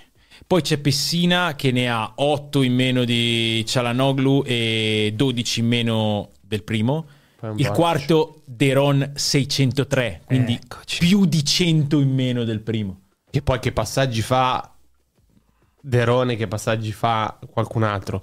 Vabbè, dai, diciamo Ma- che il primo... Che è Lobotka, ma guardate i giocatori. allora, io sono un fan degli allenatori. Mm. Anche quando faccio una statistica individuale sui giocatori, penso a chi li allena e al sistema di gioco. Fate un rapido check di chi li allena, guardate i primi tre per distacco. Il fatto che ci sia Pessina è un dato molto interessante, Sì. a mio parere. Al di là di giocare e dire che Lobotka è ancora il numero uno, anche se Paladino Fan Club sempre presente. sì, è, è forte comunque anche avere due giocatori del Bologna. Ecco, esatto, anche quello è l'unico club, l'unica squadra che ha due, giocatori, due centrocampisti fra i primi otto. Due. I- esatto, poi l'altro dato forte su Lobotka è che di questi 706 passaggi l'anno scorso aveva una percentuale molto più alta di passaggi in verticale. Ecco, e questa è la Questo è il gra- eh, al di là del gioco io vi volevo raccontare anche questa storia, cioè Lobotka è un giocatore preciso e infatti completa tantissimi passaggi, ma quest'anno ha fatto passaggi più orizzontali Mhm. rispetto a, a passaggi verticali riusciti. Sì, c'è anche da capire qual è stata la richiesta. No, no, infatti, Perché infatti. è, è vero, sul numero dei passaggi i dati sono in linea a quelli dell'anno scorso. La precisione anche, perché ha una media del 93% di passaggi riusciti, 90% nella metacampo avversaria. Sono numeri esorbitanti. La differen- lo stacco lo vedi proprio nella direzione del passaggio. Quest'anno è molto più orizzontale rispetto all'anno scorso, era molto più verticale. Cambiato allenatore, adesso è cambiato ancora, vedremo. Ecco, è cambiato ancora e... mm, ah, io mi sento di sbilanciarmi senza troppi Ah. giri. Ma sì, perché tanto alla fine... Cioè, io penso che la stagione del Napoli, l'abbiamo detto più volte, era una stagione assai complicata perché è veramente paragonabile all'Inter post Mourinho, quindi difficile da gestire per tutti. E non è stata aiutata dalla mm, partenza anche di un direttore sportivo che ha la sua importanza. Io credo che spero di essere smentito per i tifosi napoletani, ma credo che Mazzarri non sia la scelta giusta, eh, sarebbe stata più giusta la scelta di Tudor e ad ogni modo sarà molto complicato secondo me il lavoro di Mazzarri, nonostante abbia in mano una rosa molto forte, se no non sarebbe campione d'Italia. Sicuramente, sicuramente. Io credo che ehm, la squadra sia chiamata a, a dare qualcosa in più. Perché Garzia l'abbiamo detto la settimana scorsa. eh, per me è stata una delusione forte. Mi aspettavo mh, da parte di un profilo del genere eh, molto più savoir-faire, molta più esperienza, molta più anche furbizia nel maneggiare una situazione difficilissima. Non ha avuto niente di tutto ciò, Rudy Garcia. Però io credo che eh, la squadra non abbia dato il massimo che poteva dare. Si è visto in tante cose. Per cui questa è anche una, una chiamata di responsabilità per la squadra. Eh, ci vuole un po' di. Ho sempre parlato di necessità di compattezza. Credo ci voglia anche un po' di chiarezza nel mondo Napoli. E, e questo parte dal, dal, dalla, dalla cima. Eh, abbiamo sentito il presidente De Laurentiis parlare di casting sul 4-3-3 per tutta l'estate. Prendi un allenatore che non ha mai fatto il 4-3-3, ma farà il 4-3-3 perché eh, questa squadra, anche in quello ha sbagliato Garcia, attaccare immediatamente il modulo. Tu che fai l'allenatore, eh, l'ho trovato un po' difficile da, da comprendere. Quindi credo che Mazzarri dovrà inventarsi un modo di far giocare. Bisognerà capire quanto la squadra reagirà a questa brutta figura, perché è stata una brutta figura per tutti. Detto che, qual è il, invece il, il punto positivo? Il Napoli è quarto in classifica e ha buonissime chance di superare il turno in Champions League. Quindi è dentro agli obiettivi. È dentro agli obiettivi, perché l'obiettivo del Napoli è la riconferma nei primi quattro posti, sarebbe anche un, Ma- un bel centro, perché non è facile, e eh, provare a fare strada in Champions League. È dentro agli obiettivi, eh, vediamo, tornerà forse anche Osimen sabato per una porzione di partita, e Osimen è uno che fa la differenza. Eh, Kvara mi è sembrato discretamente caldo in, eh, in questa sosta per le nazionali, ha fatto tre gol in due partite, e mh, sono molto curioso perché... Il Napoli adesso è l'osservato speciale e il Napoli nelle prossime quattro partite gioca con Atalanta, Real Madrid, Juventus e Inter. E quindi o la va o la spacca. Eh. calendario clamoroso e sono, penso che abbia ragione chi in chat dice che poi alla fine è stato Tudor a non accettare di fare il traghettatore, cioè sicuramente non si sono trovati quel lunedì sera Tudor e De Laurentiis, quindi non è che Tudor era lì a pregare di andare, De Laurentiis è detto di no, probabilmente è stata una scelta eh, maturata anche da Tudor. Io su una cosa che hai detto, Ste, eh, mi metto un punto di domanda, non, non abbiamo certezze perché non conosciamo tutti i giocatori del Napoli, però io ogni tanto ho l'impressione che eh, Ambrosini, Maldini, Gattuso, Inzaghi, eh, Pirlo abbiano quell'orgoglio di cui parli, cioè la figuraccia non le volevano fare. Ogni tanto oggi ci sono dei giocatori che tutto sommato questa cosa non la vivono così. Non lo so, faccio una gran fatica a crederlo. Perché soprattutto dopo che hai vissuto un anno come, come quello che hai vissuto, eh, con- la potenza dell'emozione che hai creato e hai vissuto, che adesso si lasci- ci si lasci andare, ma dopo due mesi, due mesi e mezzo alla mediocrità, io, io non lo credo. Chi sono i giocatori che si lasciano andare? Il Napoli l'anno scorso ha fatto quel che ha fatto anche perché ha trovato dei nuovi leader, ha trovato dei giocatori che hanno alzato l'asticella che hanno trascinato. E per cui questo faccio fatica a crederlo.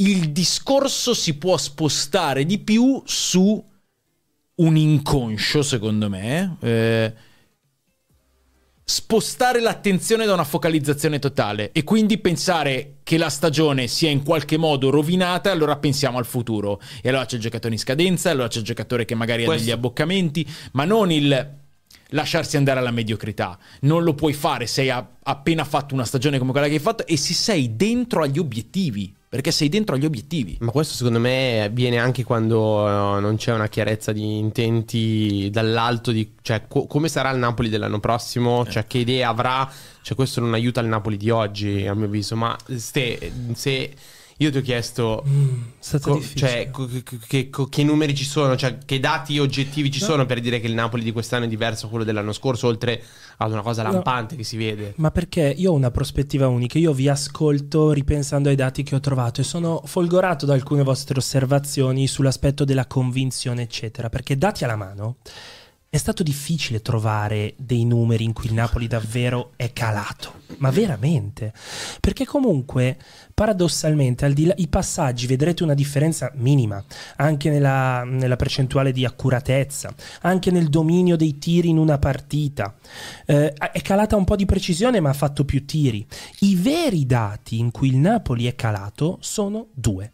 Il primo è quello dei duelli aerei vinti. Ok. E d'altronde l'anno scorso aveva un giocatore che dominava la Serie A. Centrocampista centrale, capitano del Camerun. Detto Anguissa. Eh, certo. Esatto. E Kim, fra l'altro, E mi Kim, viene anche in mente. Kim. Però Anghissà sicuramente Sì. e, e- e l'assenza di Kim fanno calare quel dato. Poi i veri numeri che io tradurrei mh, in convinzione, determinazione, anche inconsapevole, in quella cosa in- che nel momento decisivo devi fare, sono la differenza tra i gol che fai e i gol che avresti potuto fare con le occasioni che hai creato. Ma quest'anno il Napoli ha fatto il suo finora. Non è che ha sprecato tanto, ha fatto il suo 0.2. L'anno scorso ha fatto molto di più. Vuol Certo. dire che ci ha messo Ma il certo, cuore oltre ma infatti, ma stacco. guarda che eh, l'av- l'avete vista Napoli-Empoli, immagino, l'ultima partita. Allora, Napoli-Empoli finisce 0-1, la partita che abbiamo visto. Parate di Beriscia, gol di Kovalenko all'ultimo minuto. L'anno scorso la stessa identica partita Napoli-Empoli finiva 3-0 con 3 gol, poi magari finiva 4, però 3 gol nei, nei primi 28 minuti. L'anno prima Napoli-Empoli 0-1 uguale, rimpallo su un calcio d'angolo con l'Empoli che non fa praticamente tiri nello specchio della porta e vince 1-0 al Maradona. La differenza è lì, è nella convinzione, nella cattiveria, nella focalizzazione della squadra. Del resto se se vogliamo trovare paragoni alti, eh, Barcellona-Inter 1-0, semifinale di ritorno. Io so- mh, ricordo, penso non abbia mai visto un numero di scivolate alte tante quanto quei giocatori dell'Inter. O penso anche ai difensori della Juve a volte, no? Chiellini, cioè quella voglia, oh, quel risultato lì lo devi portare a casa, lì Cambiasso, Chivu, Lucio, Samuel, tutti, Tutti. non mollavano e Napoli era la stessa cosa. È questo che quest'anno, Sì, quando infa- io, io non parlo di orgoglio personale, parlo di proprio atteggiamento collettivo che poi alla fine viene a mancare. Ma è anche un messaggio che dai all'avversario. L'anno scorso, secondo me, chi andava ad affrontare il Napoli ci andava ovviamente per cercare di fare la propria partita, di prendere i propri punti, ma poi eh, avevi di fronte una cosa talmente forte che, che, insomma dici, vabbè, la prossima con chi è? Eh, vero, vero. Quest'anno vai ad affrontare il Napoli, posso f- eh, ce la, ce la si può fare, ce la si Paolo può ce la fare, perché poi vedi qualche nervosismo, vedi qualche scelta strana, Maradona. mm, tenere fuori Kvaratskhelia. Quando, eh, quando ti giochi tutto. Ma- Eh, Ma- eh, vedi qualche scelta sai, e allora d- ti convinci, ti convinci. Ma il clamore del dato è che vale anche alla rovescia. Cioè anche su quello che subisci. Noi adesso abbiamo visto quello che fai. Se tu guardi la dif- se voi guardate la differenza gol subiti, eh, expected gol concessi, l'anno scorso il Napoli ha subito 4 gol in meno del previsto. Vuol dire che ha davvero overperformato Eh, anche lì. certo, perché- Quest'anno ne ha presi di più rispetto a quello che sempre avrebbe parte della Sì. determinazione. Quest'anno c'è- non c'è neanche una, una vera coppia centrale. Perché il, difensore centrale con il maggior minutaggio nella stagione del Napoli chi è? Ostigord. L'anno scorso Ostigord ha giocato 13 partite in tutta la stagione, solo 7 da titolare. Ce lo si ricorda più per la Eh, canzone di Liberato che per... Il ehm, Rachmani ha avuto dei problemi fisici. Nathan ha avuto bisogno di un attimo di ambientamento, secondo me anche veloce. Eh, Juan Jesus, anche lui ha avuto un infortunio che l'ha tenuto fuori un mese. Manca Kim, eh, è qua. eh. Però io sono convinto che sia ancora tutto sommato presto per pensare ad un Napoli Assolutamente. Orientato a mollare gli ormeggi e a, e a pensare al, al futuro remoto. Va bene, io credo che Napoli non arriva tra le prime sei. E E... questo sarebbe però molto impattante eh, se non dovesse arrivare fra le prime sei. E dall'altra parte eh, l'Atalanta. Se il eh, Napoli non arriva fra le prime sei, io Ti ha credo... sconvolto questa No, no, credo anch'io che sia una possibilità, però sarebbe veramente grosso. Se il Napoli non arriva fra le prime sei, ci troviamo qua dopo l'ultima giornata e diciamo mh, tutti quelli che hanno parlato in un certo modo di Rudy Garcia chiedano scusa perché evidentemente non era solo colpa sua. No, ma, ma sì, ma sai Eh, perché? sai c'è- perché qual è il c'è problema? due terzi di campionato, eh. Sì, perché il problema è che quando le cose non funzionano ehm, al Sassuolo non funzionano, però poi hai tempo di sistemarle. Quando le cose non funzionano in una grande squadra, la pressione è tale che il rischio di eh, andare in rovina è molto più alto perché hai una pressione diversissima, un nervosismo diversissimo, no? Cioè, ricordiamo sicuro. gli anni dell'Inter che, che- che doveva vincere e poi andava male. Se- per questo che io dico che a Napoli ci sono, eh, c'è un forte rischio che la pressione aumenti, che ci si crei negatività. Certo. Perché se Mazzari perde le prossime Per- quattro partite, Certamente. io voglio vedere poi cosa Oh, succede. sicuro. Però se non arrivi nelle prime sei in un campionato come la Serie A con Osimen, Kvaratskhelia, Politano, Raspadori, Lobotka, Anghissà, Zielinski, eh, Di Lorenzo Eh sì. e allora le, le colpe sono, sono, mm, tante, eh. Mm, Ma eh, eh, insomma. io la più grande curiosità che ho è quanto dura il 4-3-3 di Mazzarri. A me questo affascina tantissimo. Io proprio non Ah, riesco a immaginare. la risposta con una battuta, ma non la faccio. Va bene, beh. Vabbè, dai, tanto la gente dice che, l'ho- che l'ho sparata grossa, ma vai, ci sta. Del resto, parlare prima è sempre più difficile. Ehm, Atalanta, Ste, cosa- su cosa ci vogliamo concentrare eh, a Allora- questo giro? Posso, scusa, pri- prima una domanda. Vai. Considerando tu ti, ti aspetti Cop Mainers eh, le due punti, ti aspetti... Eh, con Mainers in mezzo al campo, squalificato De Ron. Ah, è vero, Squalificato De Ron. Quindi con Mainers Questo è un grosso problema per l'Atalanta. È vero, è vero. Perché De Ron eh, è, è- la- è l'onnipresente. Quindi Pasalic? Eh, vediamo, vediamo. Pasalic quest'anno è partito poco dall'inizio. Eh. Perché comunque Lokman e Scamacca li darei per scontato. Decatelare Sì. non si sa come sta. No, eh, questo problema al ginocchio. eh, Non ne ha tanti, eh. Non ne ha Ah, tanti. che tanto ha giocato Milan, gioco titolare l'ultimo. Mm. E Pasalic, sì. eh, s- tutto lascia pensare a quello. Occhio a Muriel anche. Eh, Dal No, primo minuto. No, Muriel contro il. Napoli, secondo me è difficile. Difficile.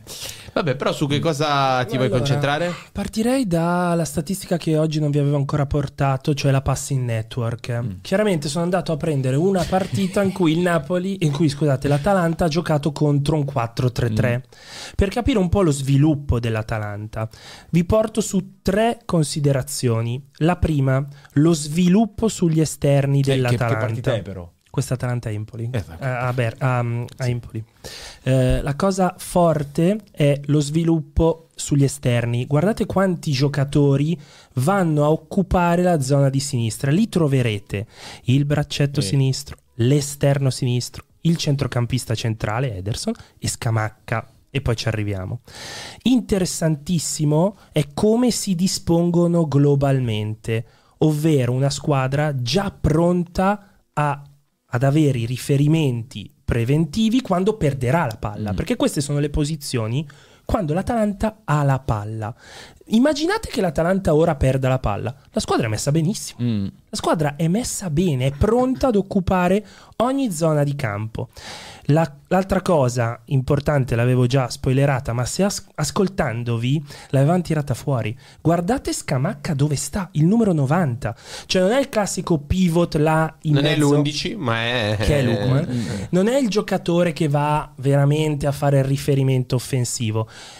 La fotografia e il titolo di questa fotografia è offensivamente zero riferimenti, perché anche Lukman poi è un giocatore super mobile. Bello anche quanto sono ciccioni tutti i pallini, perché vuol dire Sì. che tanti giocatori sono coinvolti nella manovra Tra dell'Atalanta. l'altro una partita strana lì perché Scalmini gioca a mezzo destro, che è una cosa molto rara. Mm. E gioca a Tebur titolare dopo tantissimo tempo e fa, fa una gran partita lì, lì a Tebur. Sì, l'avversario mm, a caratura Sì, inferiore però- rispetto al Napoli, anche se fa strano dirlo, visto che Napoli e Empoli l'ultima giornata è finita 0-1. No, però, avevo visto eh, solo anche quella sì. della Lazio. Se- senza Deron lì Eh sì. e Ecco, bravo, Kvaratskhelia. Zielinski. Adesso bisogna vedere come sta Zielinski, eh, questa tonsillite. Però lì... mm, Vabbè, bisogna vedere anche... anche la leadership Eh, come no, E- ma anche di equilibrio. E, mh, Toloi, anche lui non, non sta benissimo. mh, Vediamo. Sì, è, fo- è forte perché lì c'erano Deron, Coop Miners e Ederson. Mm. Mancando Deron, scala, si abbassa probabilmente Coop Miners, a meno che eh, scelga di mm, mettere un altro giocatore al posto di Deron che, che adesso fa il difensore in questa, in questa Scalvini. Eh, sì. potrebbe essere una, una pensata. Questo eh. potrebbe essere, Potrebbe a- a essere una fare il pensata. Però sapete che l'Atalanta secondo me oggi è difficile dire perché, guarda, se volete, se mi date un secondo recupero la lista di infortunati. Il bollettino dell'Atalanta è il seguente. Mm. Allora, eh, decatelare lavoro individuale e in parte in gruppo. Scalvini uguale, Kolasinac uguale, Olm uguale, Toloi lavoro individuale, Ruggeri lavoro individuale, Palomino lavoro individuale. Cioè, tanti giocatori che hanno il punto di domanda verso... Sì, E anche- però anche il Napoli tanti in recupero. Sì, Scalvini Mm. giocherà sicuramente, però per dire che insomma non, non è così facile fare la formazione. No, no, per niente, per niente. Anche sugli esterni. Ruggeri è stato un giocatore determinante in questo in questa Ha overperformato, è andato oltre le Ha aspettative. fatto molto bene. E se non c'è Ruggeri, mh, cosa pensiamo? Baccher a sinistra o due le ha giocate Bacher. Sì, e mi ha anche un po' sorpreso. Eh, mi aspettavo più facilmente il trasloco di Zappacosta e la presenza di Atebur. eh, Che è una cosa possibile che è perché cosa Atebur possibile. sta crescendo. Sta crescendo di condizione. così, viene anche un quello infortunio. un po' più difensivo, se vogliamo, pur essendo un cavallo. ecco, Sì, su- pensate anche a chi ha il Napoli sulla destra, cioè eh, Di Lorenzo e Polita di stare attento a E mettere... D'altra parte c'è Guevara. Quindi c'è un difensivo in assenza di... È interessante, è interessante. Però mi aspetto un Atalanta che voglia essere protagonista di questa partita. Proprio per il discorso che si faceva prima. Adesso il Napoli sanguina e il predatore va, va E poi spronare. comunque l'Atalanta, a mio avviso, esce da una partita contro l'Inter, eh, Oh. esce bene. Bene, perché bene, bene. a parte eh, io ho apprezzato Gasperini sia nel pre e nel post, partite parole da condottiero nel pre, partite da condottiero nel post. Io adesso è una fase in cui divido gli allenatori in piangina e non piangina, no? Cioè i piangina sono quelli che hanno sempre qualcosa da piangere.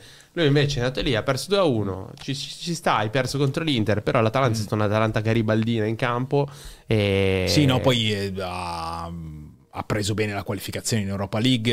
Eh, Ecco, la- la- l'ultima partita non è stata proprio, proprio il massimo contro l'Udinese.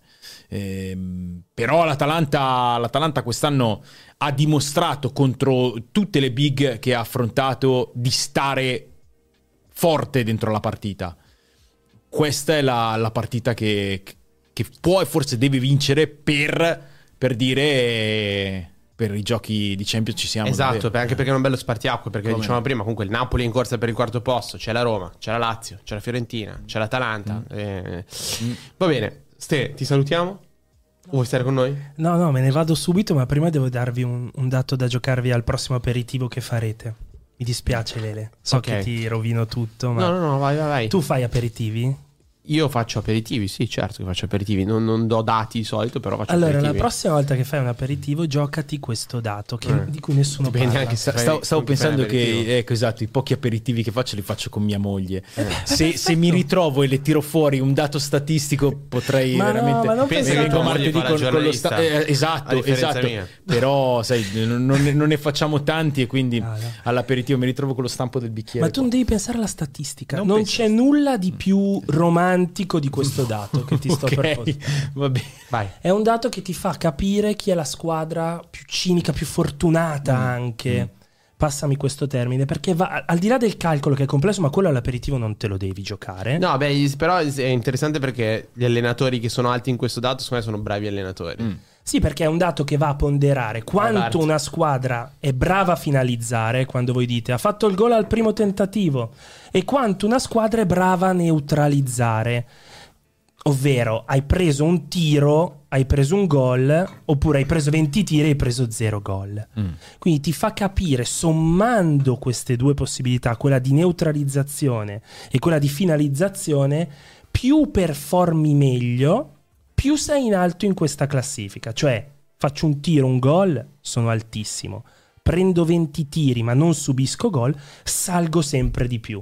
Mettendo insieme queste due cose, vai a vedere qual è la squadra da un lato più cinica e che sa soffrire di più, cioè che non prende gol ai primi tentativi, giusto per spiegarla il più aperitivamente possibile. Si chiama PDO Index, vi saluto con questo dato da aperitivo che vi fa vedere come Inter super il dato medio qui dovrebbe essere 1000. Quindi quando diventa rosso vuol dire che sei un veramente o troppo sprecone o anche un po' sfortunato o comunque che le cose non ti stanno girando, per usare sempre termini da, da commento, oppure se sei più, più in alto sei più ti sta girando anche tutto veramente nel verso giusto. Eh, eh, esatto, secondo me indica anche quello. Comunque, Credo che domani sera Debbie abbia la sua trasmissione, altrimenti l'avrei invitata all'aperitivo e le avrei detto è un PDO Io non, me, io non me lo ciucherò, però ve- vedere Giardino, Tiago Motta, così, insomma, di Francesco vuol dire che, insomma, qualcosa, qualcosa poi, poi c'entra. Tra l'altro, Italia in quarta fascia, eh?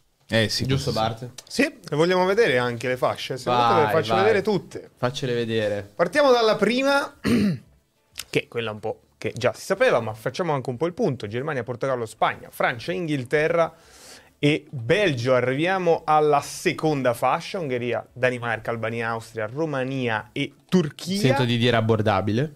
Eh. Terza fascia, Olanda, Scozia, Slovenia, Slovacchia, Repubblica Ceca e Croazia. Arriviamo alla Più quarta, difficile. che è la nostra, Italia, Svizzera, Serbia e poi le ultime tre nazionali che si qualificheranno tramite i playoff che si disputeranno a marzo. Ricordiamo anche la data del sorteggio, 2 dicembre, in cui conosceremo eh, la composizione Bello. dei gironi di Euro 2024. Bello, bello. Bene, a- abbiamo... Ma Stefano, se puoi rimanere, rimani. eh. Cioè, non è che volevamo No. andare via. Cioè, sol- solamente abbiamo finito i numeri. No, no, giusto, giusto. Vuoi, vuoi rimanere? Come volete Io voi. sì, io sì. Dai, stai con noi. Sì, sì, allora, sì. abbiamo... Allora, aspetta però, facciamo un patto. Ah, no, Me ne vado. che serve No, no, poi ma che- tecnicamente ragazzi, per eh, la, ragazzi, si fa per la tutto- clessidra, capito? No, ma, Ma si sì, fa ma- tutto. Ma si fa pote- tutto- possiamo non fare la tutto, fa clessidra. tutto. No, no, io, no, io no, vorrei no, che no, Stefano rimanesse sempre. qua con noi. A me basta che mi diate qualche secondo in più per cambiare microfono. Si fa tutto live così. Va ragazzi, bene. Su cronache live, appunto. Perché allora, eh, prima della clessidra io ho tre temi. Eh, io Eh, vedo l'ora di ascoltare. Allora, un, un tema è diciamo verso Brasile e Argentina, un tema sono i tabù nel calcio e un tema che mi sembra giusto trattare è quello della Norvegia fuori da, eh, dalla terza competizione consecutiva e quindi Holland fuori nuovamente. E facciamo così, chat, diteci voi cosa volete prima. Da cosa Brasile, partiamo? tabù o Norvegia, touchdown, c'è poco tempo per votare. Brasile-Argentina di stanotte è una partita Ho capito, ho grossa, la chat grossa, di far eh. votare, aspettiamo Vabbè, la chat. aspettiamo. Eh, io dico che dopo che. Ah, Tabù. tabù. Attenzione. Tabù, tabù, primo tabù, tabù, tabù. tabù. Allora, va bene, parliamo di tabù. Perché Vai. voglio parlare di tabù? Perché ehm, dovete sapere che durante la pandemia eh, spesso parlavo con Berami, no? E e, insomma, mi raccontavo della sua voglia di raccontare il calcio vero e senza tutte queste finzioni che ci sono sempre. E mi raccontava di Perin. Oggi Perin sono contento che finalmente ha fatto quello che voleva fare da anni. Cioè, Perin ha detto oltre a commerciare vino e quindi avere anche una testa, perché Perin sa scegliere il vino e lo vende eh, sia di vino di livello alto che vino di livello basso, ma non è questo quello che conta. Perin ha detto: Io bevo il vino. Non sono un ubriacone, non è che so- non, so- non sono, non- non devo andare in una clinica di recupero. Bevo il vino, come tutte le persone normali, mi piace bere del buon vino. Basta, voglio dirlo e senza rotture di scatole. Che tu dici normale, e hai sentito mai un giocatore che, che dice Boh, così? Sì, eh, sì, forse in Italia c'è magari un po' di, di ritrosia, ma all'estero sicuramente sì, no? Ma poi un consumo responsabile, non smodato di vino, credo che non, non abbia particolare. Poi non voglio dire nulla perché ci sono studi medici, però eh, io sono dalla sua parte, anche a me piace molto bere un bicchiere di vino. Sapete che, allora, dicevo prima a Ste, c'ho questo racconto di... eh, andiamo per Sky a seguire la finale di un italiano, che era la finale di Coppa di Lega, Celtic Kilmarnock Upden Park. Poteva finire 13 a 0. Finisce 1 a 0 per il Kilmarnock, una vittoria proprio bruttissima, strappata, eccetera, eccetera. Il portiere del Kilmarnock però fa Eh, i- indice PDO del Kilmarnock Bravo, vedi- vedi come- 200.000 eh? 200 e infatti poi all'aperitivo cosa succede? Qua scrivono per il solo francese, però vero. E mm, Hubner beveva grappa, vero, giustissimo, tutto vero. E questa partita finisce la partita, vince il Kilmarnock la Coppa di Lega, giocava Manuel Pascali in, in- in quella squadra. Finisce io gli dico, cioè, certo, io ho detto che il portiere che avete ammazza, gli ho detto, è livello superiore al vostro, no? Ho detto, ma perché non giochi in Inghilterra? Dopo due anni va in Inghilterra, Camille Bell, no? Va a giocare in Inghilterra in Championship. Va in Championship un disastro totale. Torna in Scozia e riguadagna la nazionale. E Pascali mi dice, sai perché? Perché lui quando era in Scozia si faceva tre birre, aveva la panzetta ma era felice. È andato là, si è depresso, perché ha dovuto fare il portiere che aveva il regime alimentare giusto, eccetera, eccetera, e quella cosa lì eh, a Camilbel, che non sarà mai eh, Gigi Buffon, però lui stava male così e quindi aveva bisogno di altro. Ok, quindi eh, Come su- conta stare bene, però, davvero. Eh, no, Eh, come no? c'è- Eh, però se- se- C'è se- anche nel lavoro di tutti noi. Ma certo, no? Se uno sta però bene, se, poi- siccome il discorso nasce dal tabù, in questo caso cioè, so- sono, sono tabù, secondo me, autoimposti dai, dai giocatori e anche cioè, so- sono loro che li devono rompere. Per cui ben venga a dimostrare che insomma non, non c'è assolutamente nulla di male in questo come in tante altre cose. Infatti in quel senso, cioè poterne parlare mi sembra... Ma, cioè, ma- mi sembra... è volerne parlare più che poter perché credo che non vada incontro a nulla di rischioso per In dopo aver dichiarato tutto questo, quindi è volerne parlare. No, e devono essere i tifosi che secondo me devono essere sensibilizzati Eh, al fatto certo. che cioè, Sì, sì. la vita è vita, è è una sola. e- più dimostrazione di questa. Parliamo di, di- di un professionista straordinario. Una volta che gioca, Eh, gioca ad un livello molto alto, e più, più dimostrazione di questo, di dire. Non c'è niente. Allora, Brasile e Argentina non si vedrà da nessuna parte, ma la domanda che ti faccio ste è: è il Brasile meno forte degli ultimi 30 anni? Eh, allora, secondo me no. Secondo me no. Perché eh, comunque guarda la formazione con cui gioca il Brasile stasera ed è una formazione non proprio da buttare via. Eh, I quattro davanti saranno eh, Rafinha, Martinelli, Rodrigo e Gabriel Jesus. Per cui, secondo me, ci sono tante altre nazionali che firmerebbero in tutti i colori possibili e immaginabili per avere questo attacco. Allora, è un Brasile indubbiamente in fase di transizione. Eh, perché c'è un ricambio generazionale, perché eh, c'è un allenatore ad interim, perché è una lunga fase di transizione. Secondo me è stato anche un po' sottovalutato questo tempo che la federazione si è presa, eh, tempo giustificato dal fatto che il Brasile oggi non si sta giocando nulla, mm, però quando sei il Brasile perdi due partite di fila, eh, non vinci per, per tre, i problemi arrivano. È una squadra, il Brasile nel 2023, nel post mondiale, ha fatto debuttare 19 giocatori. Sono tanti. Il Brasile ha una catena di infortunati che gambizzerebbe qualsiasi altra squadra, perché per la partita di stasera sono out Ederson, Danilo, Militao, ginocchio rotto, Casemiro, Neymar, Vinicius, eh, sei giocatori portanti, sei giocatori che sarebbero titolari in qualsiasi altra nazionale. Non è il momento più ricco di ricambi, ok. Anche perché oltre a questi infortuni ci sono dei casi, c'è il caso Paquetà che è fuori per, eh, per- per i suoi problemi a livello di scommesse, c'è il caso di Richarlison in suo scadimento di forma. Però, eh, tornando alla tua domanda specifica, è il Brasile più scarso degli ultimi 30 anni? Io analizzo ehm, quello che può essere il Brasile nella Coppa America di quest'estate, perché poi pensare al mondiale ancora, ancora troppo lunga. Secondo me è una squadra che ha eh, titolari e ricambi di, di buonissimo livello. Batteria di difensori centrali, cioè il Brasile sta, sta giocando con Marquinhos e Gabriel, eh, Bremer come alternativa, anche lì secondo me questi tre vorrebbero averceli più o meno chiunque. Sui terzini c'è molta alternanza, però eh, stasera gioca titolare Carlos Augusto, eh, che non è titolare nell'Inter, ma, ma è un giocatore che, che sta facendo molto bene e ci sono varie coppie possibili. Certo, non sono Dani Alves e Marcelo, però eh, sono comunque giocatori che tanti vorrebbero avere. Eh, Casemiro e Douglas Luiz o Bruno Guimaraes, adesso gioca André, eh, che, che, che è un centrocampista di 22 anni del Fluminense, bravo. Ti ho elencato gli attaccanti e ti, ti posso elencare quelli che, che non giocano, stanno fuori. Secondo me il Brasile ha materiale. È chiaro che in questa fase di transizione eh, qualche risultato tirato fuori con un pizzico di fortuna in più avrebbe tenuto tutti tranquilli almeno fino a stasera perché arriva l'Argentina al Maracanã e, mh, c'è il discorso che è un Brasile che, che sembra molto incompleto quando lo vedi in campo una squadra che fa fatica ad attaccare con continuità e, e- e prende troppi gol. Ha già preso l'esatto ammontare di gol subiti in tutto il percorso di qualificazione dell'ultimo giro.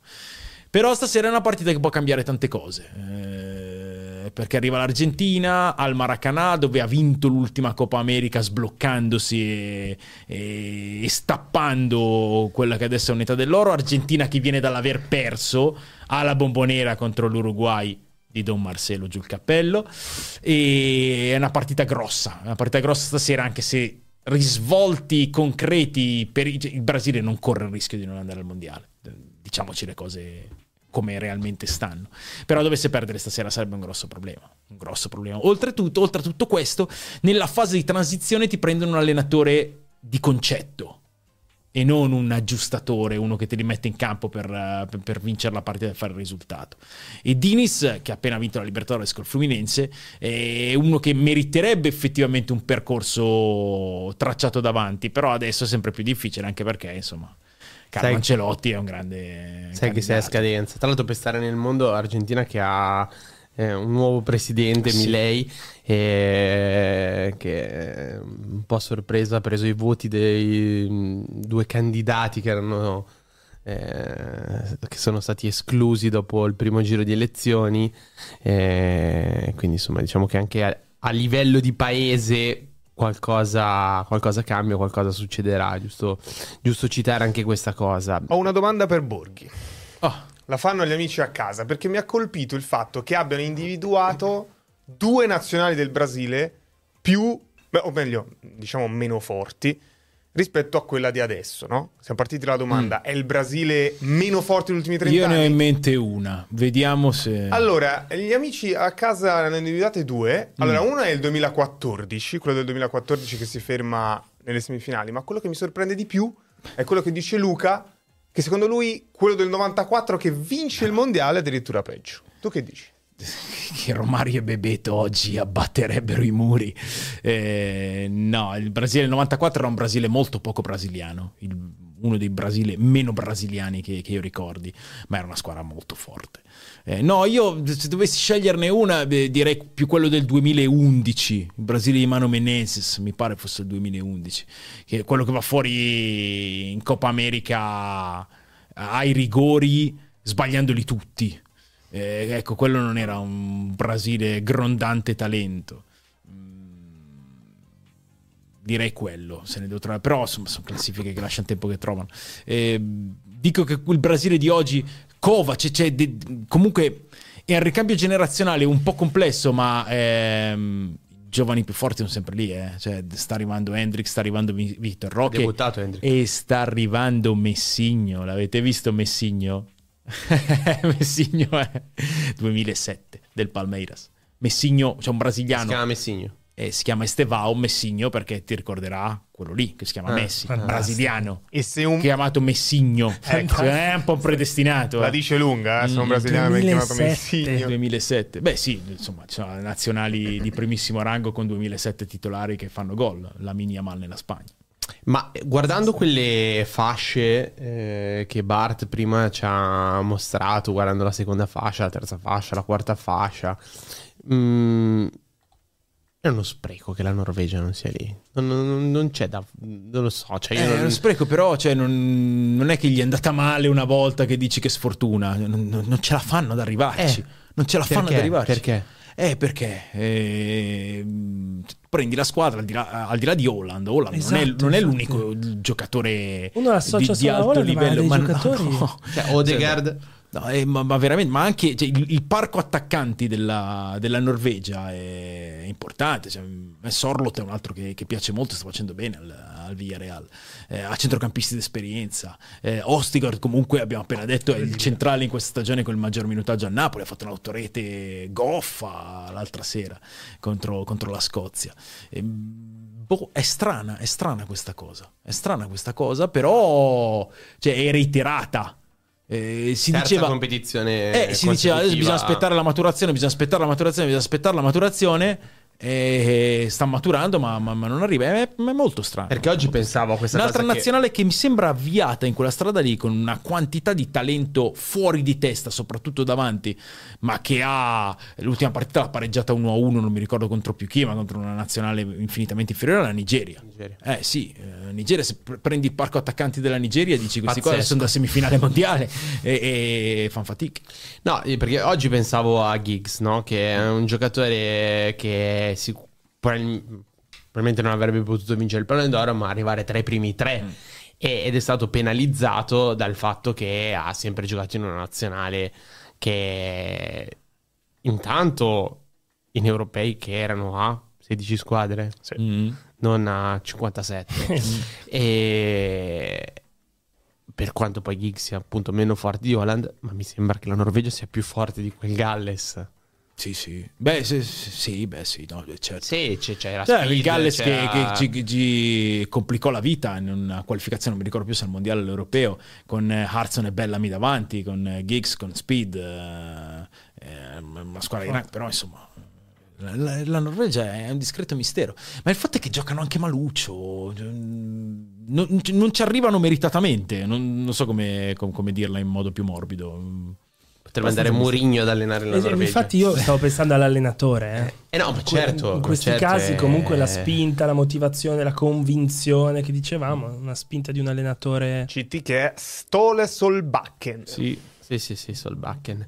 E, mm, va bene, siamo al momento della clessidra, direi, Vabbè, no? Allora, Eh, però, avete tenuto Stefano, adesso mi date due secondi per Sì, cambiare. ma tu fai tutto live, Vai. lui esce qua, dicono questo, quello era un bel Galles e torna alla Scozia, Ste, parliamo di qualcosa di Brit, tu devi andartene perché No, però- bisogna... Ti salutiamo. Dite- vi saluto, vi saluto con una nazionale. Sì. L'Ungheria. Bravo, Ah. bravo, sì, sì, sì.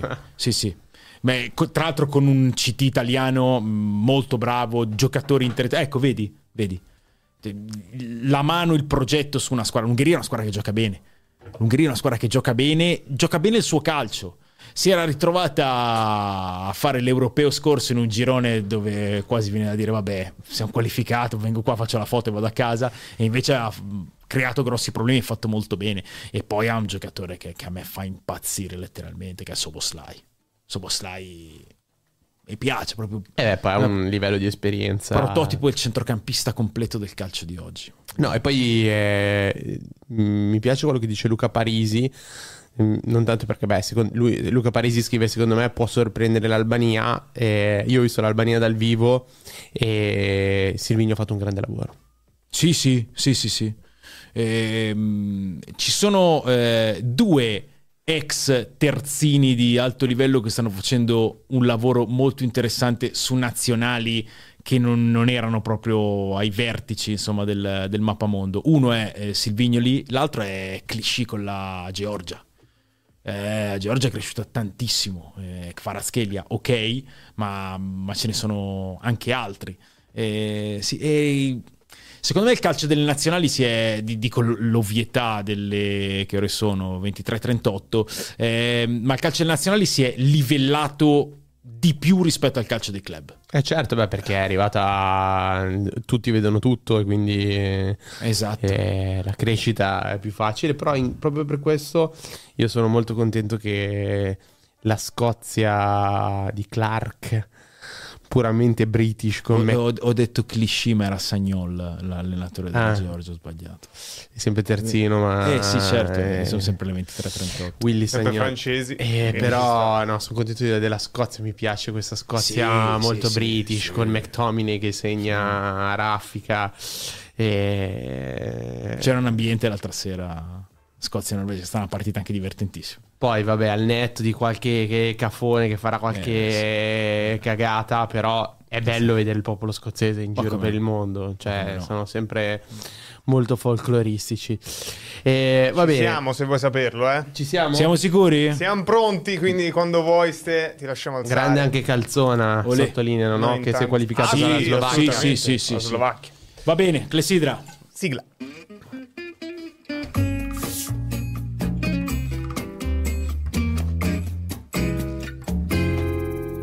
Eccoci qua. Ale, Eccola lì anche la clessidra. Stefano Siamo pronti? è pronto. Emanuele è pronto a leggere le domande della chat. Quando Stefano ah, gira. Bisogna lasciare sempre un tempo tecnico, no? Qua la chat tecnico. che ho capito perché quando parte ne arrivano poche, poi dopo Sì, sì, si scatenano eh, tutti. si scatenano. Via, vai, puoi, puoi girare, sono Ale, partiti. andiamo. Allora, eh, Gagliardo in Arabia. Spero sia solo un passaggio.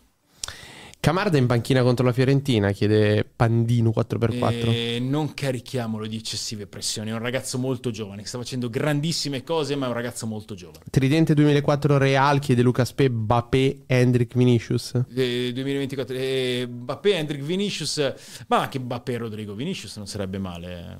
Tommaso Dotta, Bellingham lo mettiamo in panchina. Vabbè. Tommaso Dotta, cosa ne pensi di Bergkamp? E tutto il bene possibile, giocatore di, un- di un'estetica, cioè lo definirei lirico anche proprio per, per la sua figura. Giocatore maestoso. Donnarumma o a chance Vicario chiede No, Donnarumma è Giacca. il portiere del- della nazionale. cosa sta portando Bielsa questo Uruguay, Lorenzo Cretesi? Sta portando uno stile. Sta portando uno stile. L'ha detto dopo la vittoria in Argentina. Queste sono prestazioni che ci avvicinano a definire lo stile che vogliamo avere. Emanuele, un parere sulla Grecia? Un parere sulla Grecia, mm, non so, mi sembra che siamo ancora abbastanza distanti da un livello importante. ecco. Questa è bella. De Rossi, chiede Lorenzo, nella top 3, top 5, top 10 dei centrocampisti italiani di tutti i tempi. Uff, eh, bis- meriterebbe un ragionamento. Eh, De Rossi c'è stato un momento della sua carriera in cui era il più forte centrocampista italiano, secondo me. Comunque eh, uno con, con pochi paragoni a livello, a livello europeo. Eh, nella top 10 credo ci possa, ci possa stare. E... Pastore Ilicic, Giacomo. e Ilicic penso che avesse un gradino di talento in più. Jan Couto del Girona chiede Saccardo Andrea. giocatore che aspetto da tempo, che deve ancora eh, uniformarsi e prendere continuità, ma l'idea di un'evoluzione di Ian Couto come terzino in un top club è un'idea che mm, sigue viva. Riccardo, Vinicius è più forte di Neymar? Sì. Cioè, Neymar sono scottato ed ero pronto a, a scommettere qualsiasi cosa su Neymar nell'Olimpo dei grandi del calcio. Secondo me ha sbagliato un po' di cose. Lorenzo ti chiede un commento sull'Olanda. L'Olanda è una squadra che secondo me sta trovando dei, dei punti di, di ripartenza. Eh, sarei contento se Kuman eh, riprendesse qualcosa che gli è stato tolto negli ultimi anni. È una squadra mm, forte, una squadra anche piacevole. In tanti lo chiedono ipotesi De Zerbi al Real, anche se sappiamo che non sarà così. Io credo che il, re- il primo candidato rimanga Xabi Alonso. Adesso sono uscite queste voci. De Zerbi spero davvero che sia destinato a una panchina di quel livello lì perché sarebbe molto molto interessante e sicuramente sarebbe in grado di, di essere allenatore di un club del genere. Jacopo crede se prendi Soboslai o Madison. Prendo Soboslai. Finito il tempo. Ok. Vabbè. Quindi lasciamo Stefano Borghi tornare al suo posto. Oh, ne arrivano tante, eh. Ne arrivano tante, mi piace la fantasia, mi piace...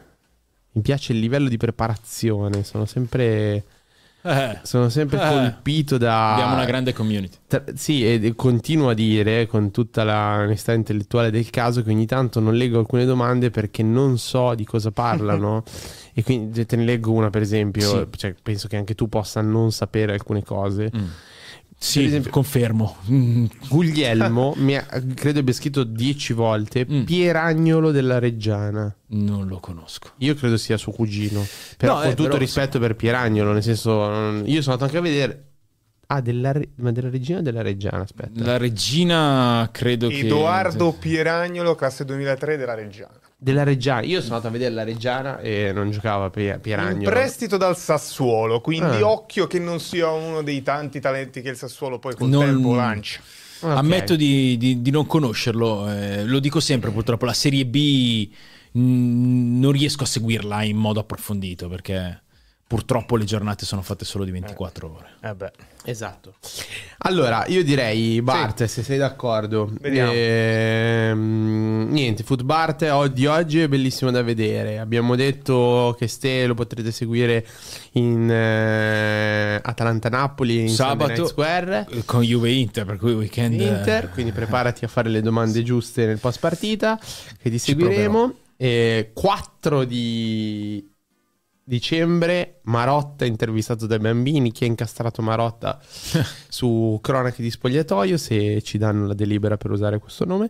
E mm, hanno fatto una domanda legale oggi a Mediaset. E, mm, e basta Bart vuoi aggiungere qualcosa Stefano Sì. volete aggiungere qualcosa? Io direi solo gli appuntamenti settimanali su Cronache Live. Domani di nuovo il quiz sfida pastore. Giovedì chiuderemo gli appuntamenti settimanali con l'ascia raddoppia. Ci sarà come sempre Fabrizio Biasin, Fernando Siani, Giuseppe Pastore. Ste, non so se hai da aggiungere qualcosa. Stavo, stavo leggendo le domande, in effetti ce n'erano veramente tante interessanti, però ce le teniamo per il prossimo giro. Esatto, la clessidra come taconasso torna martedì prossimo. A questo punto non so se resta solo da ringraziare gli amici a casa che ci hanno seguito anche stasera e rimandare ancora una volta l'appuntamento a domani. Sì, sì, grazie perché è veramente una bella community, mi piace, è molto stimolante sapere di parlare, Eh sì. non è una classica paraculata, ma... No, ma eh, è- ma è- sì, perché, sì, certo. perché è molto preparata, cioè è Sì. stimolante, ti fa anche venire qua a dire... eh, È, è la dimostrazione che, che il calcio interessa, eh. il calcio intriga, il calcio piace, il calcio stimola. Quando parli di calcio, secondo me, trovi sempre un contraddittorio, un pubblico pronto ad interessarsi per quello che è il gioco più bello del mondo. Va bene, io vi saluto dicendovi che domani vado a trovare il direttore Sabatini. Ale. Oh, bellissimo. Ciao ragazzi, buonanotte. Ci Ciao. vediamo Buonanotte, martedì a martedì. prossimo con Tacconasso e domani con Sfida Pastori. Ciao ragazzi, buonanotte.